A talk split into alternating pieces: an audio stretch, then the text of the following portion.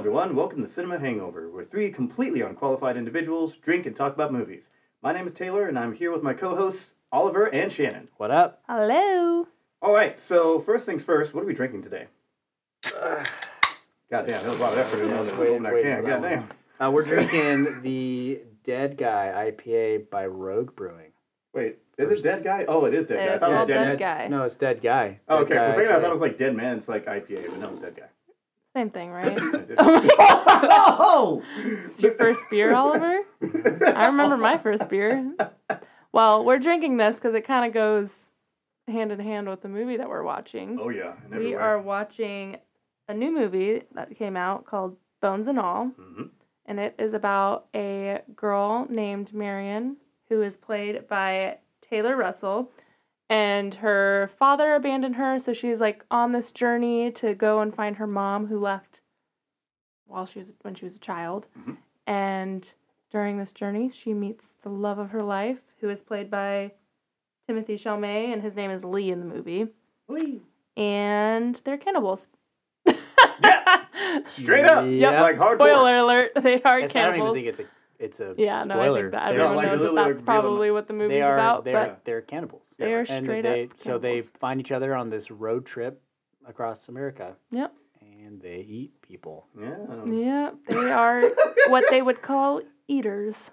Or was it eaters? Yeah, it Eaters. was Eaters, yeah. Yeah. it was eaters. So what's funny about this is that what I found one of the most immediate things I recognized in the film was that they highlighted this whole aspect of being eaters and stuff as being. I was curious, like, how are they going to go about this? Is it a supernatural thing? Is this like a weird genetic thing? Is this like a curse thing? Whatever the case may be. And they basically took the soft magic approach, where it's like, okay, it's all like there's no hardcore like stuff of like what's going on, as in hard rule sets of oh this is what it is. This is really first person account of discovering this from the perspective of the cursed being. yeah, But so, it didn't really give like a whole lot of information on like why they exist. I- I don't- Exactly. I, But- don't know. exactly. but Like, I It's did all, mean- like, need in the? Okay. background. I don't. I didn't want to like dive immediately into this. I want to. no, no, no, right. no. I mean like um I like watching the whole movie. Mhm. Uh, it it became pretty clear to me, and I was I, I was really excited to take this to the table because I wanted to see your thoughts. Oh, it became it became like uber clear to me right away that this was not it was not about cannibalism. It was definitely like a metaphor for something else. Like it Oh, was- yeah. it's definitely about Mm. like being your true self, being comfortable in your skin. Um, but also, I feel I almost felt like it was a metaphor for like addiction in general. Um, I don't I don't know. Mm. Maybe we can dive into that deeper later. I, I don't I don't know at what point with this bizarre movie to dive into that. But I guess kind of what I guess where I was going to go with that is that I don't know that it needed to explain it because I don't think that people that are different in like society necessarily think that they're different in that same way. Yeah, but you're And, like, literally making a movie about cannibals. I mean, I guess if there is like a the first deeper person meaning and it's a Yeah, I'm- it's- metaphor for it- in- something, then in- I yes. In, way, in no Right. way am I in no way am I validating eating people, but they. but I think I think that the way that they appro- approach it is that this is a taboo thing Right. in society, and we can't help it. Like this okay, is how so we is are. it is it like I saw. I saw. I, saw. don't know. I guess like are they just like normal people that are cannibals or are they just like like vampire type Are you people? talking about in the context they're of just- the movie? In the context of the movie, I think that they're just normal. They're normal people Act- that. Well, it, but they're not. then okay, so they're like in many aspects 'Cause it they are kind like of is regular like- people, but they have a legitimate urge that they have. like to it feed almost on like people. it almost has Like like, an compulsion. approach that's like kind of No, it's is not she, vamp- Is she? That's it's not a vamp- word. vampiric. No, it's not. But it's like in in vampire movies, they have the whole thing where they can smell like smell Right, certain right. things, and they have like urges to do certain things. And so in that regard, they are kind of like a little Right, vampire. There's like a, some level of It's not just like a elements that- cannibal. it's not exactly supernatural, but it's teetering on the edge of like superhuman aspect. But it's literally just with sensory stuff. Nothing that gives you extra. Uh, the only, I mean, the only thing that they could, like, I guess, sense that other people couldn't was other eaters. that, and also they had a heightened sense when it came down Like to being able to detect people's, you know. Yeah, but they also, but it's, but they like, also their learned that. it was also learned. Like he, yeah, Do you think you can learn to smell somebody from miles away? I Well, think that's okay. because they Let, had let- the predisposition in order to be able to do so. I, I, she, she couldn't at first. Okay, we're so off topic. We're so okay. like so going straight into it. yeah, I mean, so her father abandons her, Mm-hmm. um, and she is trying to go find her mother because she has her birth certificate, right? Right. Um, and she encounters this man that can smell her at the bus station. His Oh, name yeah. is Sully, Yeah. So um, and he's played by Mark Rylance. mm-hmm. And uh, there's a he takes her back. He's an old older man. Mhm. Yeah. I don't know, much older than her. She's Yeah. 18 and he's much like much older. like 60s. Probably Yeah. 60s. Yeah. Yeah. Um, and so he takes her back to what you think is his house, and I knew right away. It was like, uh, no, this, this is sketch. yeah, and so he he then like he then tells her to she's gonna go upstairs or something. I think she's gonna shower or change or something like that. And as she starts to go upstairs, she smells something and she's like, uh, "There's a dead person up there, isn't there?" And he says, "Why you smell some more? Like, tell me what you're smelling." And he kind of walks her through what she's smelling. Right. She doesn't necessarily smell like. Here, here's my I guess my counter argument is that I think that if you if you were so inclined and that is what you were hungry for, you'd probably pick up a smell. You'd probably be able to smell that greater than other people. and Well, he like right. kind of walks her through that. Like he walks her through what she's smelling. It's not a dead person. When someone's about to die, they smell different. Like Right. and right. it's I don't yes, I think it is heightened in the movie, like I do, but I don't necessarily think that they were like superhuman except that they could smell other well, eaters. I thought the whole idea is that by I, I think of it from my own perspective, it's like a genetic thing because it seems to be passed down from like the parent to the child type of deal, and that's kind of yeah that was the one thing yeah that was the one thing that seemed uh that was the one thing that seemed clear is it was Yeah. genetics Right. And if you have this predisposition to be an eater, then A, you have the compulsion to eat people. B, you have this urge and like heavy desire to do so. And if you don't address it, it gets worse and you you will So- your behavior will change as Okay. a result. But let's And talk about the fact that sorry, I'm sorry. I'm just going back to the if it's superhuman strength or whatnot. it's not strength well, Like- uh, like the nature of it, like, is it then that's then that's what I'm about to say. the like strength of her smell is what you mean listen to me. Are you ready? When she was three years old, that was the first time she did it, and her Right. dad talks about how like she he walked in and the babysitter was just completely mutilated. I think No. A so normal what- three year old would not do that. actually, no so what he what he says is that uh she had she must have fallen asleep with you and that you like she had gnawed at her neck and that's why she had died wait, I thought the whole idea was that she had like I thought the she was like carrying her. Then the first attack was like attack. Yeah, on Yeah, neck, and then but I'm, was, like, but I'm saying it's not instant it wasn't like superhuman strength it sounds Right. like what he was describing is that she bit she being Mar- Maren Maren, Yeah. Maren. Maren bit the babysitter's neck causing her to bleed out and that was, just insta death. yeah then it's it like, was not like she just like bit her and her head blew up it was like she like she she happened to be like carrying her and bit her neck and bl- like bled out I don't know why the hmm. idea of like a three year old like biting someone's neck and automatically the head blows up like Well, I think I think Shannon I, I- think I, I, think Shannon pictures it like the rabbit from from the Holy Grail where it's like the baby's like flying twenty feet across the ground and lobbing people's heads off. I don't think that's what it I was. I mean, yeah, that's kind of what I pictured. No. Wait, what? No, I was picturing like a little baby just like wrapped around the head. And I just, don't like, think so. I don't think so because because the way no because the way that the dad even described it was that she was like on the ground covered in blood and, Yeah. and was sucking on the ear of the babysitter. yeah, yeah. No, she fell asleep. She put herself to sleep. Oh, then like. But anyway, Okay, whatever. She the was yeah, yeah. asleep in yeah and covered in blood and So that was one of the things that, in terms of like the film itself, uh, you know, going back to the start of it, where you know the father, you know, abandons the kid, and he's like, "Oh well, shit." ba- And- basically he had been taking care of her for the past 18 years and now that she was 18 he just couldn't really do it anymore Right, he because- leaves her her birth certificate some money and a recording of him kind of walking her through all of her kill like everything he knows about her right. i don't even want to say it's like her illness but her her condition maybe Yeah, that's yeah. a better way to put And it it's fascinating because you're going through this backstory with the character, uh, and you're trying to uncover alongside her throughout the course of this movie. Okay, what is this condition?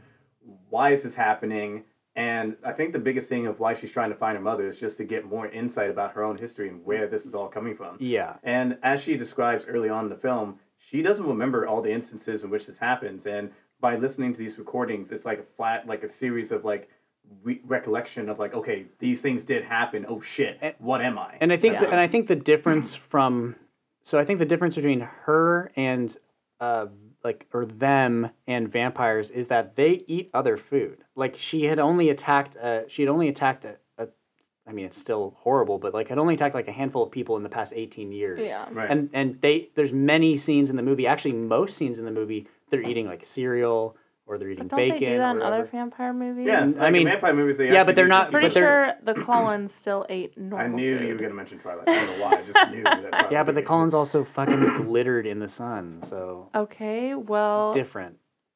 Yeah, I don't know. Yeah, I exactly. don't know where I no- was gonna go. but the only the only inclination that you get that they like need to continue eating is that Sully tells her Yeah. as she gets older she will Right. she'll need it more. Right. And I this was the first instance where I thought that maybe it was a metaphor for addiction because he talks about like how once you start to do it more you won't be able to stop doing it. You'll have to continue doing it. It gets worse like as you do it more. like the idea of like it's already a part of you and you repressing it is going to cause it to intensify in terms of urges and the need to do it Yeah, and and there's also an, so I I heard that part of it, and then later on in the movie when she is with Lee, they encounter two other guys. Um, Oh, and the, yeah, and and that- they're really is- this weird. is Yeah, so they're really they're really weird. Um, they encounter these two guys because they they show up and they're like, "Oh, I could smell you. I knew you were another eater." right And they show up to them, um, and and they're sitting around the campfire drinking beer and getting drunk. And there's something kind of weird about them. Um, and they just and he describes he's looking at Lee, this this guy that they meet. He's looking at Lee and he's like, "Oh, you're a junkie. Like Right. you're a junkie." Describing him as like, yeah, a junkie for for it for like eating. right right But this kind of goes back to what we were just talking about the fact that they are not just normal humans. Well, like he- they're not like there is something like so- different about it because yeah when they meet these two guys, one of them is an eater and one of them isn't. Well, but yes, but that other guy is tagging along with the eater. Yeah. so basically, but and, he's like and they're not trying they're not to be A- again. like I a think I think you could chalk it up. I think if you wanted to, you could chalk it up to not maybe not superpowers, but they've honed their abilities because what he says is um, they they encounter them because uh, they were all this watering hole, and he said, "Oh, I smelled you. I, you like, or I was downwind from you." Is the way that he described it. I was downwind from you, and I smelled you, and I knew you were another eater, and then I followed you. So like you could make the argument that again, if you are like honing this ability to pick out different people that smell differently or whatever out of a crowd, that now when you're this guy's probably forty, that you can hone that and pick someone out of a crowd. That's right all I'm saying. I guess I love, um, I love garlic. Mm-hmm. I can pick out garlic if I'm passing by a restaurant, where if someone had never smelled Right, garlic before, they probably couldn't. I, that that's the only thing, and I'm I think it Yeah. tries to play. I think it tries to play where it could be not supernatural. I think it Right, kind of tries to ride the line of being that this is a condition that you can't quite escape. Although I think Well, yeah, I don't think it's trying to be like a straight up vampire, just No, something no. like No, that. but I don't Like, think it is that there's definitely trying level to like, be. But what I'm Yeah. saying is, I think that they they give enough expl or they try to give enough explanation to to allude to the fact that maybe it's not supernatural, but instead it's like as they crave it more and do it more, they hone their Yeah. abilities. Yeah. Th- there is a very soft element of like it could easily have teetered into supernatural, but they really tone that shit down. Yeah. It's like it's just the basic. As crazy Basic as thing. the, I I do think like as crazy as the story is, especially if you haven't seen this movie, and I'd imagine that most people listening to this probably haven't seen it because it was pretty pretty, new. pretty it just it is- came out on Blu-ray. yeah, it just came out in a, smaller movie for sure. Like it came into theaters and was out of theaters pretty quick. Yeah. Um, but I think if you just hear it or read it, you know, cannibal movie, like cannibal lovers road trip movie, you would th- picture this kind of like uh, almost over the top or like comedic movie, but or, or horror movie. But Yeah. it it really plays it. I think it plays it very seriously. It doesn't Yeah. play it like it's for a joke And or horror. honestly, and there's, there's, not really not a lot of horror. cannibalism or it- it's- gore. It's, much more of a dramatic film more than Yeah. yeah. I was I was It funny really 'cause- has to do more about like their love story and the, her journey. Yeah, And it- figuring herself out. It is. It's a. It's like a road trip coming of age movie with Yeah. cannibalism So- in, it, in a weird way. But I also feel like before we move on to what you were about to say, that again, and I would love to dive into this deeper later on. That I again I feel like the cannibalism was merely a vessel to tell like this coming of age story, Yeah. and like Yeah. I mean, that's gr- an there's a greater point. message. I don't I don't think that it was intended to be like oh look at these crazy cannibals. Right, Like, it- right. Like, and I'm glad Like- you actually mentioned this quite early on. Like, what trying to figure out what the allegory of the cannibalistic elements of I- that being introduced to the film was. Like, why was this chosen as an element? What is it trying to mean? It- I think that maybe it's not maybe it's it's not as honed in as it is addiction or it is this. Maybe it's just for any any um like out out not outed. What's the word I'm looking for for like Outlet. no like uh any group of people that have that are Oh, outcast. yeah oh uh, any like marginalized people. Oh yeah, okay, that makes sense.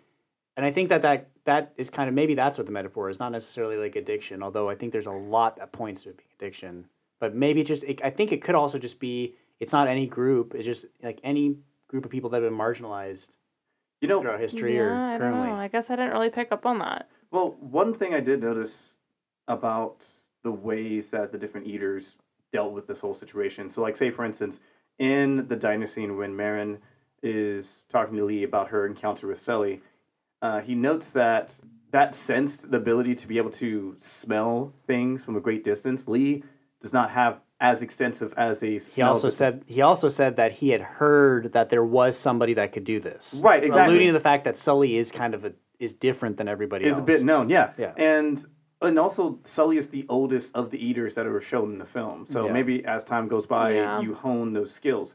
And I took that initially as an indication, like, oh, different eaters have different capabilities in terms of their sensory capacities, or whatever the case may be. So that was something that I thought of when I first saw encountered that scene. But one of the things that I found interesting, so going back to the scene in which they encountered the one eater with the tag along, uh, this was near the middle of the film. You're talking about when they were drinking around Yeah. the campfire. Yeah. So it was interesting that one of the things that Maren is going through as she's going through this journey is how to deal with the fact that she's an eater. Because she has compulsion, she has to contend with it, she has to deal with it. But she also is trying to wrestle with I want to be a normal person, I don't want this. And when she encounters someone who chose to be an eater, who doesn't have this compulsion, she literally like instantly is like, wait, so you eat people and you choose to do it. You don't have this compulsion. Why the fuck are you doing this? Right. Like, I don't what- even think- there's I don't something even think- legitimately wrong with you. Yeah, I don't think that, but she doesn't even do that. She asks him. She's like, "Wait, so you don't have to eat people?" Right. And he's like, "No, I no, I don't." But and then she just to- gets up and leaves. Right, because she reacts accordingly. Because in her, I'm perceiving this based on She her sees it more of like a she hasn't she doesn't embrace it as a part of her. It's like a curse more than a Right. Right. Well, I thought initially by her reaction that recognizing this person doesn't have the compulsion, but she, but he chooses to do it.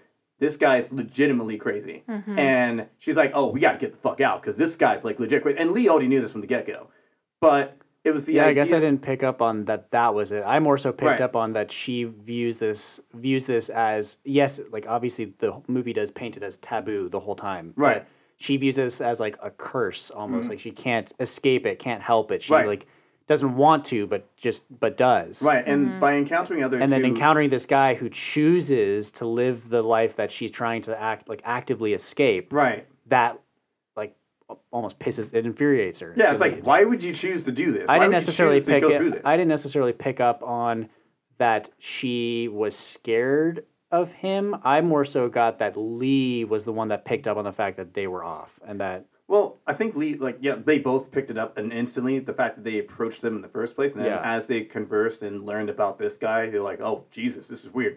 But I think the biggest thing is that Lee has kind of accepted the fact that you know the eater lifestyle and just dealing with it in many ways, while Maren is like still like accepting that what the fuck is this, and Right. the fact that other eaters exist was like a huge thing that she didn't even know was a concept until she encountered Sully and Lee. And they even address this in the film through dialogue, where yeah, the fact that you encountered two eaters over the span of like what a few days, if not a few weeks, that's crazy. To me, it sounds like she obviously had never encountered encountered another eater before, Right. but Sully and Lee mm-hmm. probably had. Right. So it wasn't like unknown to them. Right. But to her, it was like she thought she was the only one. And it's curious, like, I think this is done on purpose in the span of the story that the moment you are either forced or step outside of your familial home and you're literally out on your own, you over almost kind of, kind of rapidly encounter others that are of your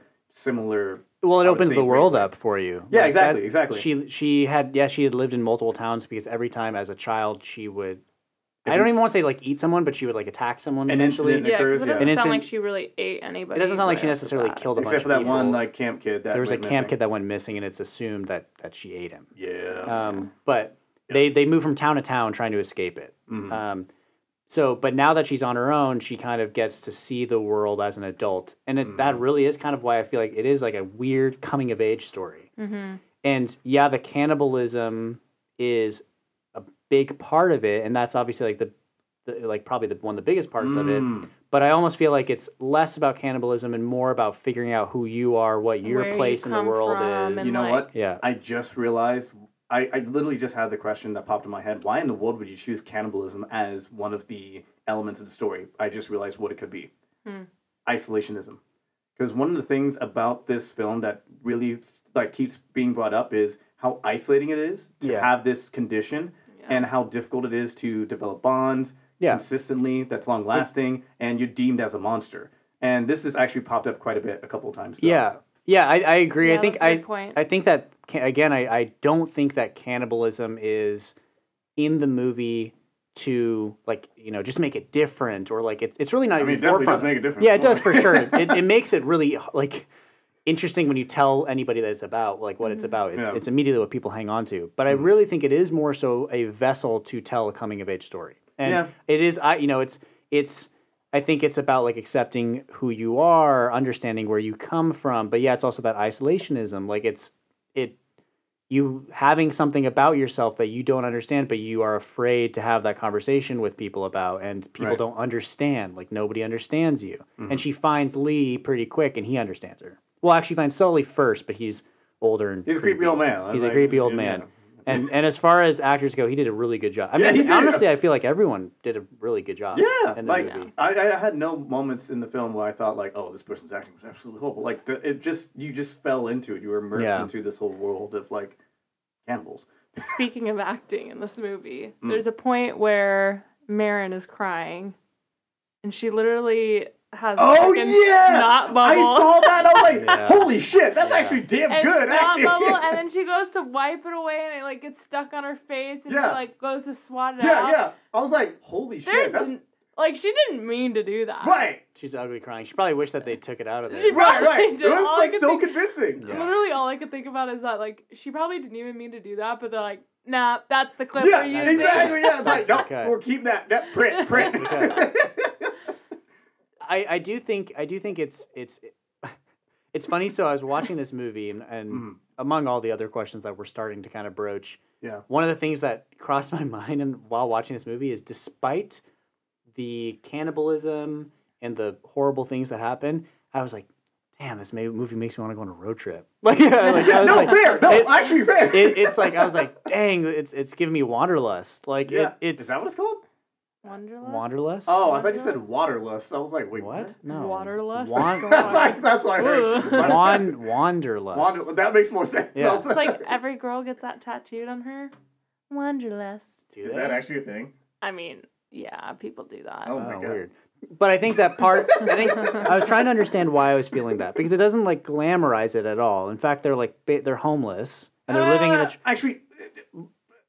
I guess the But aspect. they're content. They're happy. Yeah, exactly. Yeah. And Well, that's what I wouldn't mean. Say I don't- glamorized, but it doesn't make it like it's a bad thing, like the No. worst thing ever. But I I think for me the part of the reason why I was like, oh, I want I like I kind of want to go drive across the U.S. or whatever it was. Yeah, but Is- you've always wanted to do that. No, I know, but this. yeah, no, I know, but I mean, there's tons of movies where people drive across the U.S. But it doesn't There's like. tons of but movies- this movie actually really Yeah. generated that feeling. Yeah, it generated a like not a euphoric feeling, but it generated this like feeling within me that I was like, I, I like I want to go do that, even though I don't think it's the intention isn't necessarily to tell a story that's like get up and explore. It's more so telling this like like I said, this coming of age story, discovering who you are type of story. But I was feeling feeling this way, and I really think that the reason I feel this that way or felt that way was the cinematography. Like it's a really, really, It is a very beautiful. it's a super beautiful. It's a really, really good Yeah. looking movie. They had and everywhere they shots. go, you know, like Indiana, Missouri, like all the different places, they all look different. The the way that it's True. shot, it captures. It, there's lots of really beautiful wides and like the, there's like a pastel Yeah. color palette to everything, and Mm-hmm. it's just everything looks super good. It's like I just was Speaking of which, can I- zoned in. Can I just note that one of the things I found curious, and this is like a very, very niche thing to note, but one thing I've noticed over the last few years when it comes down to movies that they've tried to be a bit more creative in terms of how they showcase location changes mm-hmm. or like, you know, to indicate to the audience like, oh yeah, this is a completely different time, completely different location, whatever the case may be, like those transitionary texts and stuff. I found it interesting that they just chose the abbreviations of the states, and I was me like, and Oliver, huh, I just started pretty cool. laughing when you were talking about this. I'm like laughing internally. Me and Oliver were like, Ohio, Kentucky. Kentucky, Iowa. Every single time a different one would come up. We're like, wait, is that wait, hold Missouri? on, Maryland, Mar- Maryland? Right, right, right, Maryland? exactly. I was like, Yeah. wait, this- oh, hey, yeah, this is it, yeah. But yeah, it is. It is interesting. It is interesting that it, it, it shows that it shows like Yeah. basically the screen is filled up by like uh, a transparent, Like- uh, you know, the Scene- abbreviation. They're like showing Like, the they sce- reduce like some opacity, like, scenery, and then they put the you know, yeah, like, abbreviation yeah. of the Yeah. state that they're going into. Yeah. It's I have a in the South. question for you guys. Yeah, what's up? How did you feel about the pacing of the movie? Um, I'm curious. Yeah, so I haven't really like for me personally, I haven't like I haven't really. I again, I feel like we haven't even scratched the surface, but um, as far as the pacing of the movie goes, it's probably one of my issues with it. Yeah. really? That well, okay, but let me let me kind of I'm going somewhere with this. okay. I it felt it felt um contemplative. It felt like it was taking its time Mhm. and soaking it all in, but I felt like it wasn't really doing it with the moments that I needed it to. Like I wanted more time to understand like me personally, I wanted more time to understand Lee and Maren's relationship and less time uh, of mm. all the other things. And it, and that being said, as a finished package, when the mm-hmm. movie is all over with, I do look back at it and I'm like, okay, it's it is it is a journey. Like the movie is trying to be a journey. It's mm-hmm. a literal journey, but it's also trying to be this this journey. And I think the slow pace is intentional. I think it is so. It's it's a slow burn as you go through it, and uh, I don't mind it as much in hindsight. But I do think that the things that it chooses to take its time on, I don't know that it works as well. It's interesting that you say that. Now I want to hear what you have to say before I say what I want to say. Oh boy. So pacing wasn't exactly a major issue that came into mind, but now that Oliver has mentioned it, the relationship between Lee and Maren is it Maren or Mary? It's Maren. Maren. Okay, I think. gotcha. yeah. Okay, and uh, now that I think about it, it wasn't set in a way where there was a lot to be desired. Like you could get like where the connection came from, having a similar like condition, and finding that connection. Be like, okay, this is cool and all that jazz, and yada yada, and being vulnerable with each other and having to deal with the you know realities of the different ways they've dealt with the condition and all that jazz. Like yes, that it can work. It, it works, but huh. I, I think so. I think for Ah, me, I think for for me, the it, it it's not really an issue for me, but I do think that you know the whole movie is built upon Lee and Maren's relationship. Like if you aren't invested in their relationship or by their relationship, Right. it's not going to work for you that much. And I think that um, for me personally, I wish that I felt like it made more sense than it does. It happens very quick. They very quickly fall fall in with each other. Yeah. So that's what I was gonna say. yeah. The pacing ruins this movie for me. Holy Oh, wow. shit! Okay. Wow. And it's funny because it's not even the fact that like it's slow. Like the movie is pretty slow for the This majority of movie's the like two hours long. Yeah, I mean it's like like not a lot happening, nothing like crazy happening. Right. You're just kind of like going through the motions It's a of road trip lives. movie. That's a lot of road trip Yeah, movies. yeah, Yeah. It's like And normally I feel Yeah. like that would bug me. That's not what bugs me. Mm. What pisses me off Oh. Is the beginning of this movie. Oh, I feel really? like really quick Mm. the whole there's like really no build up to her being an eater. Like she just fucking bites off her classmate's finger and then they just have to move and then her dad quickly leaves, and then the relationship between her and Lee, the start of it, fucking pisses me off. There's literally you don't see any real connection between them. Like it it happens like they meet each other and then they're together. There's So really you there's really so- nothing in between that so much. you you they see, go to a diner and they talk about being eaters. There's nothing It's like the shallowest like way to set the foundations. of and a then there's just like they're like at this diner and then he's like i'll take you to go like they're talking about him being they're being eaters Right.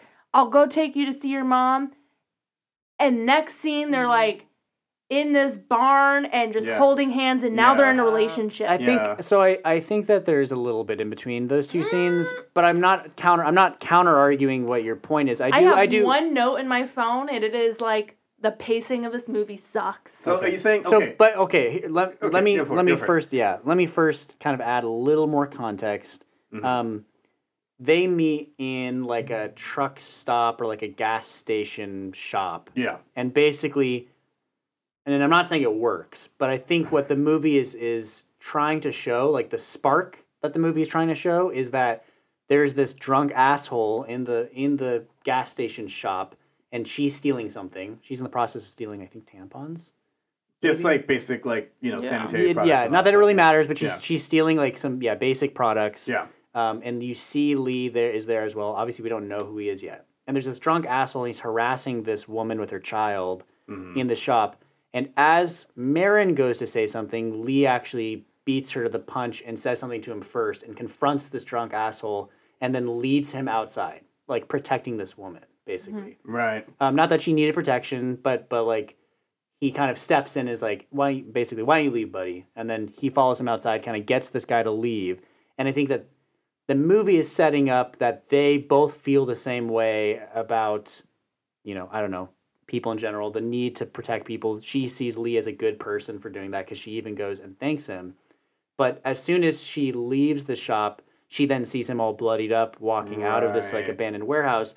Then realizing that not only do they have this, not only is he a good guy in protecting this woman, uh, but also they have this thing that is a connection that no one else has, Right. right? Or not no one, but she has only encountered one of them. yeah but she had that with Sully.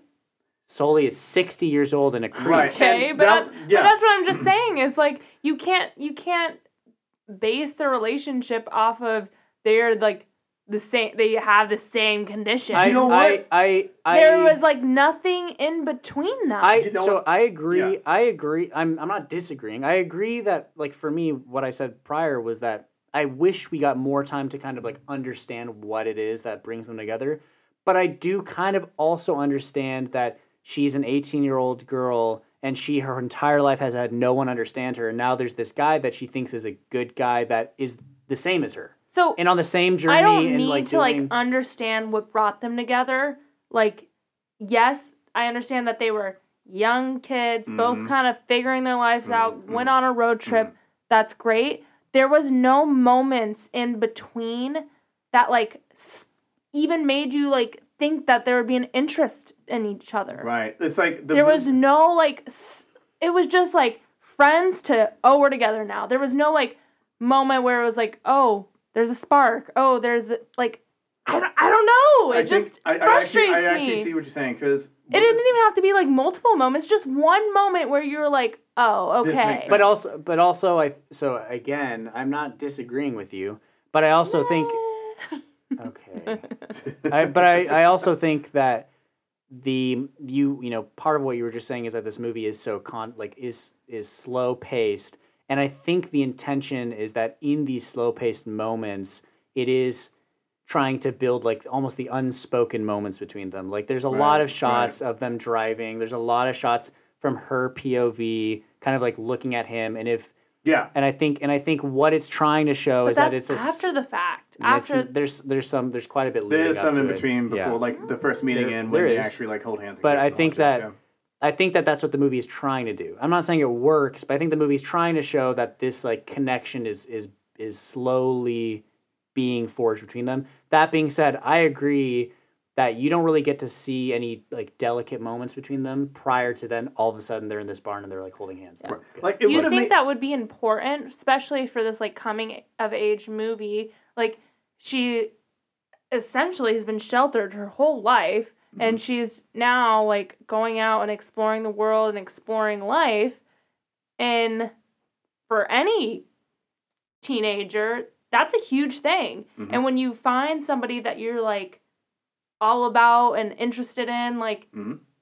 it's huge But there's a lot. There's also a lot of talk of loneliness. There's a lot of talk of being isolated from society. There's a lot. Of, exactly why you think like I think that they should have put in moments of them connecting Yeah. a little Right. bit more. I I agree. I I totally agree that I think there should be more in between. Like I I do think that there should be more um like explicit moments, not like explicit in like inappropriate, Right, but like right, right. like spoken actual moments between them where you understand that their connection is building more than the like unspoken moments where it's it's just kind of shots from her perspective Right. where you are led to believe that she's kind of falling for it. and I don't remember there being shots in between them like meeting and them holding hands, but even if there was, they were not like obvious Yeah. shots. And so it's like obviously it didn't work for me like as a viewer like Right. I there Yeah. to me I didn't see any signs of them showing interest in each So- other and then all of a sudden they were holding hands and when they were holding hands in the barn I literally questioned it for like 30 seconds. I'm like are are they holding hands? Yeah. Like Yeah. well, because that it- doesn't make any sense. yeah, So, real quick, one of the things that I'm, you know, recognizing in the midst of, you know, this basically breakdown of the relationship, or at least the start of the relationship between these two characters, is that uh, if there was literally like maybe uh, five minutes, because honestly, in reality, movie time frame, yeah, five minutes would work. So, if there was a point where they actually had a dialogue and conversation where there was a point where Maren is talking to Lee and at the the beginning of all this entire journey, she's suspicious of everybody because she's a young girl by herself out in the world, and she just dealt with some creepy old dude who also eats people. The only reason that well, her alarms were on like on fire at that point, but because she's also an eater, it's not as crazy, but it's still crazy because this is a weird old dude. Mm-hmm. So she encounters this guy that's around her same age, maybe a little bit older, who is also an eater, but he's bit more of a decent guy. Cool. Deal with him. But it doesn't really show her suspicions going from oh, still high alert to, okay, I'm starting to become a bit more trustful. He's a decent guy. Okay, Right. cool. I- they didn't Like, have that so here- Even here's- like, here's and this more might like rapid. this this might be like the cheesy romance movie in me that I love, but it honestly it didn't even have to be five minutes. I think you could have done thirty seconds to a minute of like of like a conversation or of what? not even a conversation, but like Mm. When he throws the car in reverse and he's like, "Okay, let's let's go." no. What you're about to say, um, if you're about to say he puts his hand behind her or something. No, that's not what I was gonna say. You wow. watch way you watch You way too That'd many like cliches horrible. yeah. won't that'd Well, be Shan, that's cliche. Shannon's favorite I type mean- of movies. What I'm gonna say is probably pretty cliche Oh, too, boy. but it's not that bad. Oh boy. but just like little moments of them like being on a road trip and doing something like oh there's a lake let's go jump in this lake or oh there's i don't know So- just Oh, like see little saying. So, tiny if they- if like they- little clips of them like doing little things Right, right. throughout What their were you about road to say trip. about the putting the car in reverse? after you put in the car in reverse do like a little I don't know how to explain it, like a little slideshow of like different moments and different states of them doing right, like, like a all I can think of is like every loves love Yeah, and I- romance and I- has people like jumping in the movie's lake and like laughing and smiling. I think this movie That's is. what I like am yeah. thinking about is like just 30 seconds of just like Right. little things of them doing that show them being interested and connected to each other. like Yeah. that And, like- build up of like interest. and of, that would like, have been a good connection. Yeah, way yeah. to show her guard coming down. Right. Yeah. Exactly. Instead of it So- like honestly, so that's all like I instantly needed. down, and you're like, oh shit, he's a Okay, decent guy. so Let's here's go. here's here's my here's my interpretation of a better way to have done this mo- movie. Yeah. Um, I think, I think Timothée Chalamet does a really good job. First of all, I Dude's think he's dope. I think he's really good in this Little movie. scrawny boy in this Yeah. movie. Yeah, I think- I, I had no idea. How listen- scr- oh, I listen see to what me. I was like, holy shit. So um, I think I think he does a really good job in this movie. I think he's a really talented actor. Yep. But I almost think Ooh. that either you write him a little bit differently, or you have a different actor in that role that's like a little more charismatic. Maybe Woo. um, he's he's An interesting take. he's um, I, I, not that he's not charismatic, Mm-hmm. but I think that maybe if he was a like if he was written, I don't even think it's necessarily Timothée Chalamet. but, Right, like, right, right. I think maybe if he was written to have like a little more um, charisma, a little more upbeatness to him, that maybe that would give us as the audience. But he's a little something. sad boy. He is a little sad boy, but That's literally the draw. That's like yeah, the, that that's is. the appeal. But but there's there's not enough moments for us, I think, as the viewer, to put ourselves in Maren's shoes to find the attraction with him, other than they share this this Yeah. you know this what? dilemma. And I think I think that there's one moment specifically Mm-hmm. that, and this is the whole point that of this tangent I'm going on. Yeah. Um, when he go when they go into that guy's house, and they're like, oh, he's got he's got uh, Kiss. He's got that album from Kiss. And Yeah. he plays Kiss, and he's dancing around and Yeah. singing. Yeah. I think that that scene is intended to be that moment where like, Mm-hmm. oh, this guy's like But they don't cool. really portray that well. You know what would have fixed it for me? It would have fixed it for me is if earlier in the in the movie at some point she had mentioned how she also loved Kiss or something. Yeah. If she had like mentioned or was listening to Kiss or something like the same song maybe, maybe that's cliche, but I think that, that is a bit. yeah, cliche. like I, yeah. I yeah, there's. but I'm I saying mean, but I I there's that moment we don't have any association with why that like maybe we as the audience are like, "Oh, that's kind of funny," but there's no association for us in Maren's shoes to be like, "Oh, that that's a great guy for her." well, I mean, it- they, the the camera work didn't even like portray Maren like longing at him or something. Like I feel like a lot of times in movies when there's that moment where like, oh, this is the person, they kind of like either do POV or kind of pan across her while she's staring at him and you can like see in her eyes that she's interested. Wait, wait, wait. And they don't even do that. No, no, no. They have. So there were a few instances in the film. They film. did do it a few times. Before they started holding hands? Yes. So the diner scene is one that definitely stands out, and then there's a point when she's in the truck, uh, right next to him while they're sleeping in like the lovely starlit. Yeah, she's night. looking at his face as Yeah. he's sleeping. She's wa- basically watching him sleep. Right, and And you see her reaction of it. and I think the biggest thing. And uh, maybe it maybe here's another hot take. Maybe it's the fact that she didn't do a good job at portraying that.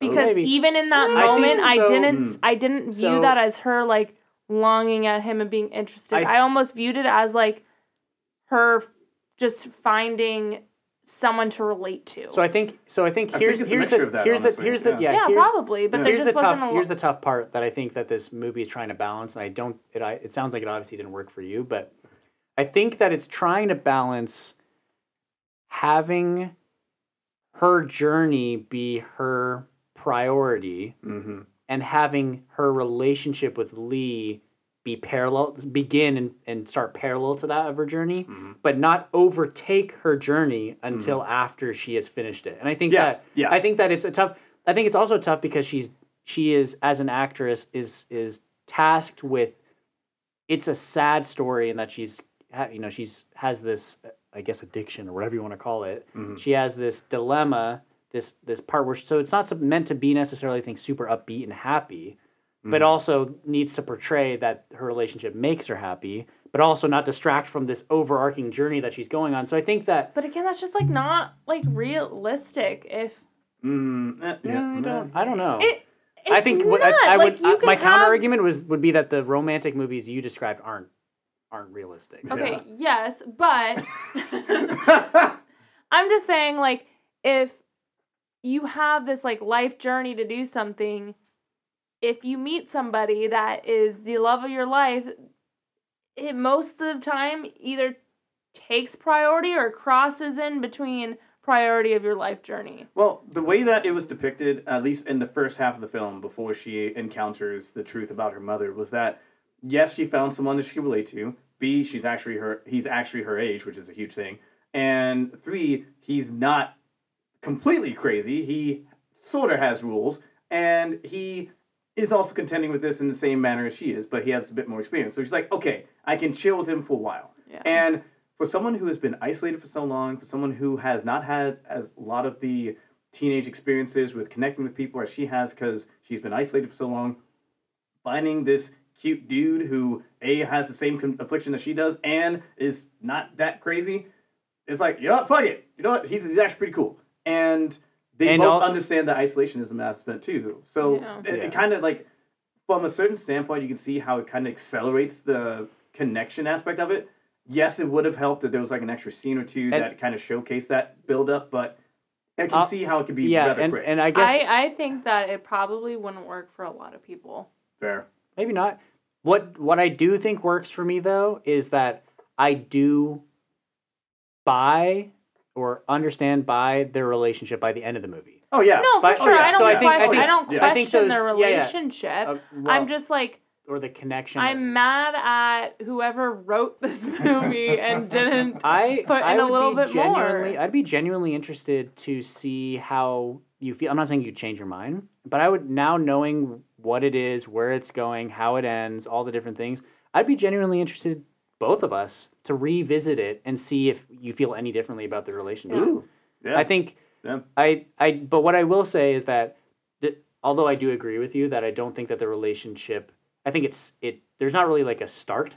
It just kind of all of a sudden is. Yeah. Um, yeah, that's fair. despite that, I do I do understand, get and like feel for the relationship by the end. Like I do yeah. the chemistry that they have For towards sure. the end makes Yeah. sense to me. yeah. Um, Yeah. Part of it's that the trauma the trauma that you see them go through yeah. on the journey. It's like trauma bonding. but but Yeah. also but all, it is but also like all of it is trauma bonding Yeah. like their connection is a trauma bond Yeah. almost like their their affliction with cannibalism is kind of like a trauma bond Yeah, yeah, no, that's fair. Yeah, and that actually kind of leads into the next bit when it comes down to Sully and the whole aspect of him. So, Oh, Sully. oh, I know it's uh, so. Ruins the name Sully. Isn't Sully the guy from Monsters Inc? Oh my god, that Yeah. is. Yeah.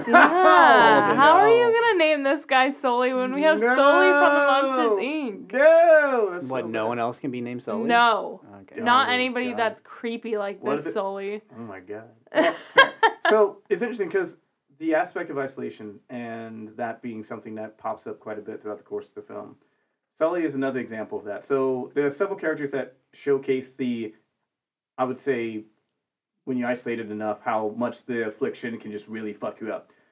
Maren's mother is a prime example of it. Um, Sully is She another example of it. Yeah, that was like, woo! That was like, we'll, we'll, get into we'll that into that in later, but oh. So Sully is an example of someone who's dealt with this for like decades. He's like dealt with this for so long, and he's someone who is truly isolated. He's never had someone to really connect with, and he finds this young girl who has this affliction. And he's like, oh wow, and you could instantly tell from the very beginning, like, okay, this is bad news, like in every way, shape, and form. in the very beginning he is creepy but he's kind of creepy because he's just fucking creepy Right. but in the in the end you realize that he but in the end you realize that like the creepiness also is nefarious in terms to her in Right. the beginning it's just like he's just creepy Right. like he's just kind of a creepy guy and you Like I, he just he. I don't even know if like in the beginning he's like creepy, but he's off. he's oh he's- yeah, like he's, off he's from like the get go. off. yeah he's Because yeah, he and almost creepy. seems like he's like trying to help her and trying to help her And And navigate. there's a bit of like some eater. genuineness where it's like, yeah, he actually legitimately is trying So to I help her, don't but at the know- same time, it's like,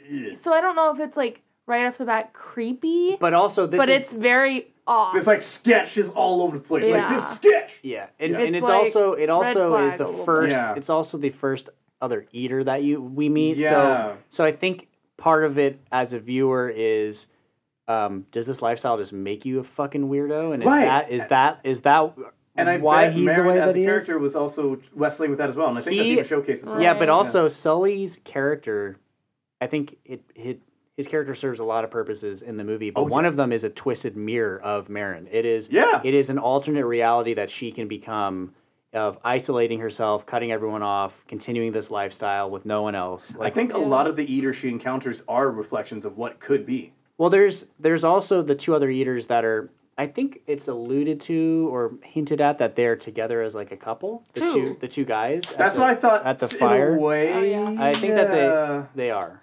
Um, there's definitely something sexual there between them. Yeah, yeah it was um, I was a bit like, hmm, this is um, a bit questionable, but I They- They, yeah, they. I think. I think it's implied in a way. and also well, then at that. got Timothée Chalamet playing both fields. Dude, that's- I wanted love get I it. swear to God, I That's what feel like this to- dude, like that's- it's like cast of movies where that keeps happening too. So I love it. Yeah, so I was I I was don't about know to why, but I do. I was Swear. about to go. I was about to go there, but I Yeah. before I went to the scene that you're talking about with Timothée Chalamet, I was going to talk about the the two eaters that they meet after Sully, Yeah. who are an item.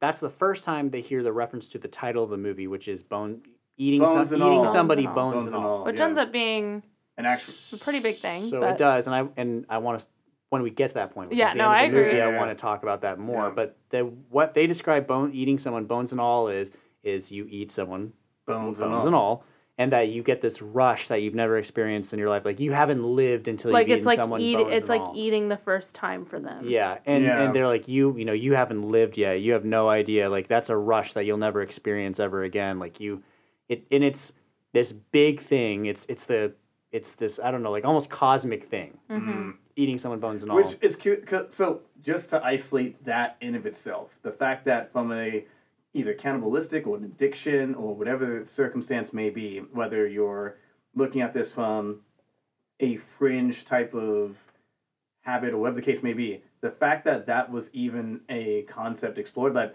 by doing this, diving deeper into this particular habit or behavior, you will achieve this absolutely euphoric experience.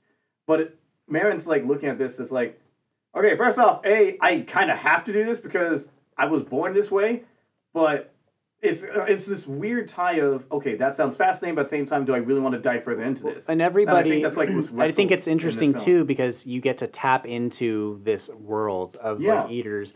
But it's also yeah. Timothée Chalamet's character Lee says it early in the movie that like oh everybody has their rules. Everybody has their Yeah. rules, and every and it, every eater has their different rules about it.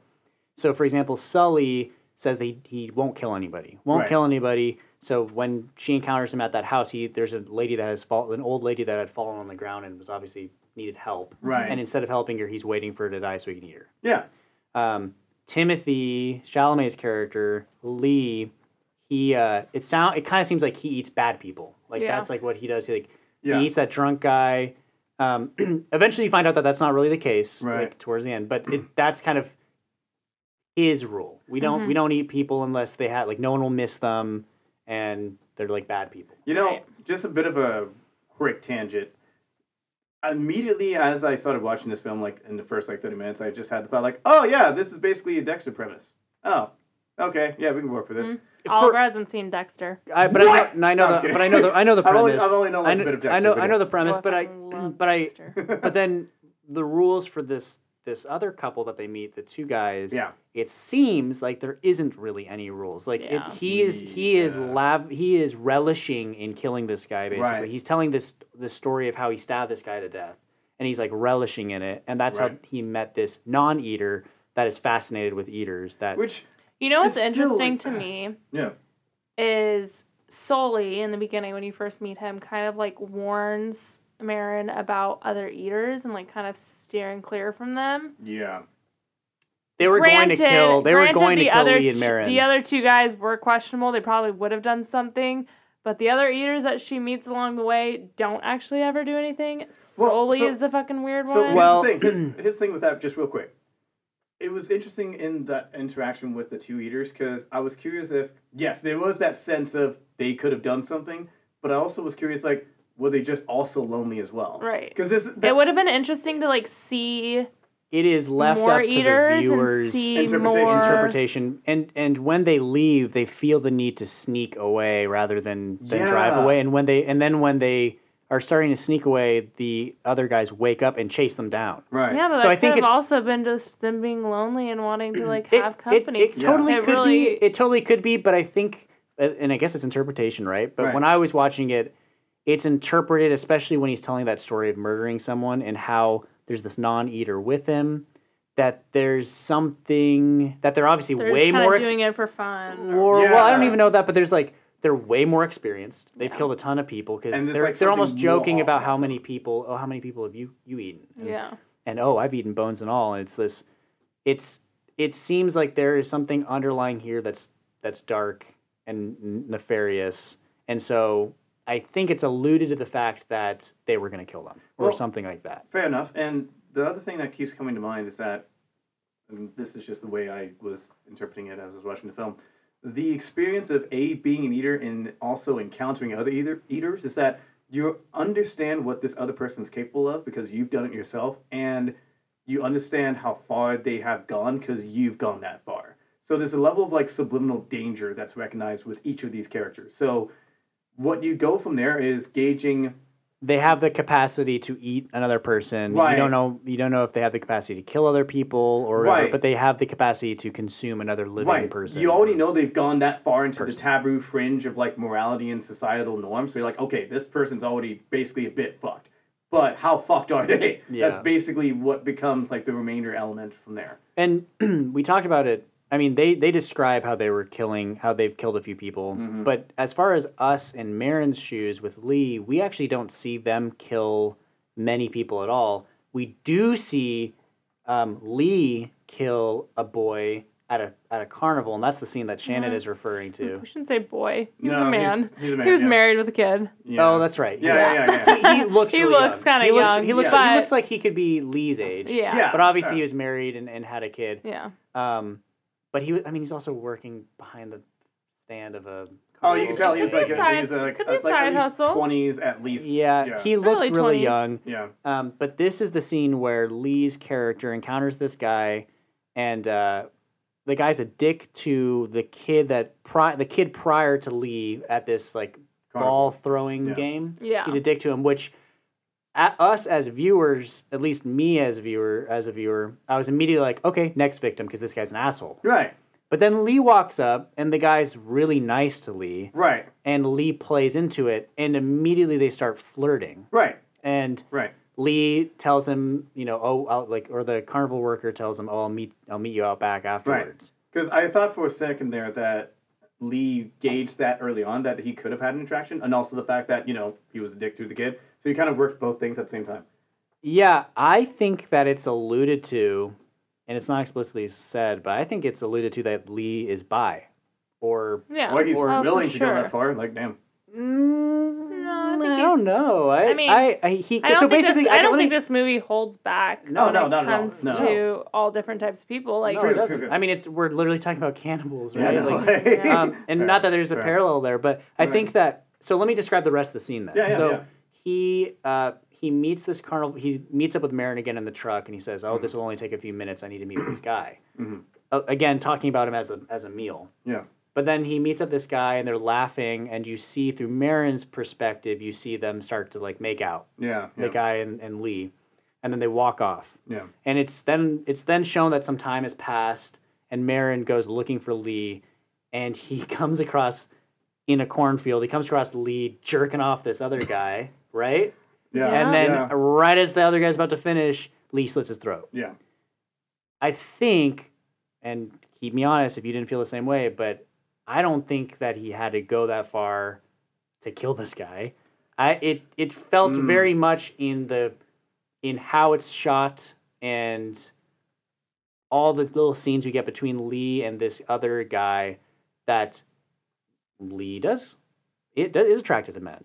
And Well, the immediate thing that came to mind, and maybe this is from the context of other stories that I've like encountered. Maybe it's the idea that if he's going to be killing this guy, at least kill him with, you know, maybe not immediately, but at least allow him like this last moment of pleasure before he like. Oh no, that's don't what I think think. I think it's the complete opposite because Oh. he doesn't allow the pleasure to Oh. have it. Not to get too explicit because Right, right. our our parents listen to this, but but he slits his throat right before Oh. he's about to, and he Oh. slits his throat right before. And I almost think it's like a malicious thing. yeah, maybe. I don't know. Maybe that's But I, I don't think I, Hmm. I guess I guess the part for me is never prior to this does anybody have a conversation about um like how we lure anybody into this position or or you know let's try and give them the, a good last few minutes Right, or right. we never see at any point or hear in at any point prior to this where it's talked about that like Because it's all You like a lot of this movie is like implied through the behaviors and actions yeah of the characters. and and the That's why I was connect like, and it is this seems it seems very much like lee plays into this very fast relationship with this Right. guy um and i think i i don't know uh, maybe it's just my interpretation i felt like there was an attraction there. It wasn't just like he was gonna just you know luring him out to kill him because Right. if that was the case, then he didn't have to go as far as he did. Yeah, and I actually makes a lot of sense, and it, it sounds as if like we each of us had slightly different interpretations from Yeah. that one scene, well, just sequences of scenes, and it's interesting because we're trying to understand what the motivations or the intentions of the characters are, and it's like we don't know. It's very ambiguous to a degree. I don't think that it was trying to. I gotta gather my thoughts. I don't think hmm. that. I don't think that they were trying to be like, oh, Lee's attracted to this guy. Right. I, I think that Lee was just bisexual, hmm. and it happened to be this guy, the guy that was being an asshole, and he ended up wanting to kill him Right. because to me how But it's how I yeah, how I view Lee is I don't think that he is trying to kill good people or like no. people I don't know. I don't I don't think that he would have killed somebody he was attracted to. Maybe that's just I don't know. Well, uh, I don't know. It's. I- I, think it's. I. I. Hmm. I think. I. I guess I agree with you. I, I, uh, I maybe guess I I'm not agree with you. explaining myself I, the right way. I'm I don't think. like- I don't think that he was like. I think he was just bisexual and Hmm. there was this guy that was an asshole and he wanted to kill him and that's what he did. I don't think it was But like then he takes it that. But then he does take it That that far, ex, that yeah. ex that and that's far. why I feel like, it was a malicious thing. I was I feel like But it was I like, guess here's let okay. me So just here's cut you off right I before. disagree. I disagree. And the reason I disagree is because I think it would make more sense for that to happen if if the context of the guy being an asshole was around something sexual. Like if if, if it was around him flirting with a woman or trying to get with a woman, then it would make more sense or or a guy or whatever. Right. It, then it would make more sense for him to kill him right before uh, finishing, right? Right. But there's not. That his his his, Right. his crime does not equal the punishment. And the Yeah, biggest I mean for I guess is, that's true. the biggest thing for me is that I've always just looked at it, and this is again from first viewing, is that he was acting like a predator against prey and setting up the trap, doing everything he can to do it, seduction and just luring him into an isolated place and doing everything he can. or or maybe it's a part or as we talk about out loud maybe it's kind of a bit of column a and column b maybe Mm. like you said he wants to give him this last great moment because he is attracted to him Mm. before he kills him like maybe it's his last send off for this guy that he is about to kill you know i don't know Mm. Like, like it's clear that the other guy is attracted to lee that's why they, they go right, this right, right. route but i guess either way they he kills him maren and him eat this guy maren doesn't question any of it really Yeah, she's hungry. yeah, so they eat him. They take his car to his house, which is what they did with the previous guy that Lee killed, Right. and realize that he's got a, a baby and a wife. Yep. And- And, that's the And point that's where. where Maren starts a spiral. Well, yeah, because at this point She point, doesn't actually ever spiral, but Well, she she starts does- to freak out a little bit during Exactly, this. because the biggest thing that allowed Maren to kind of create this, I would say, level of tolerance to this whole experience was that everyone that she's impacted or they've impacted was either a bad guy or someone that didn't have any major association with people. So whether it was like the old lady that okay she was gonna die anyway, or the drunken guy he didn't have anybody, it was like there's a level of like isolation that exists in that.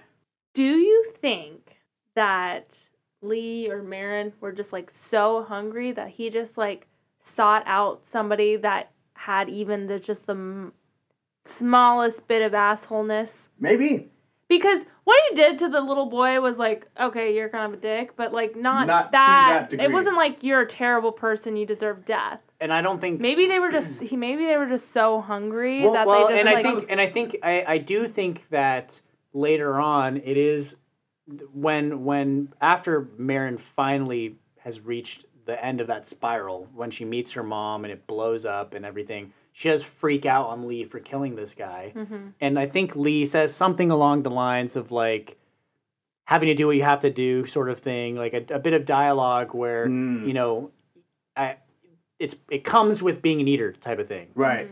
and I think it's a it is alluded to, and you find out later that with Lee's father that he Lee treads a very fine line, very fine moral line. Like yeah.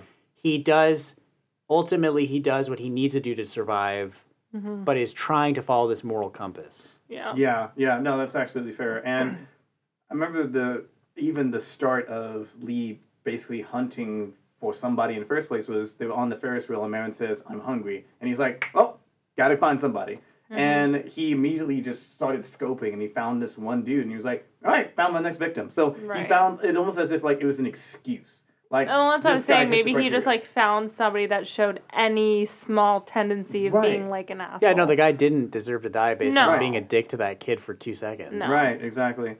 So one of the things I just wanted to note real quick is the fact that this film is actually set somewhere within the mid to late '80s, because on her birth certificate it states that she was born in 1970.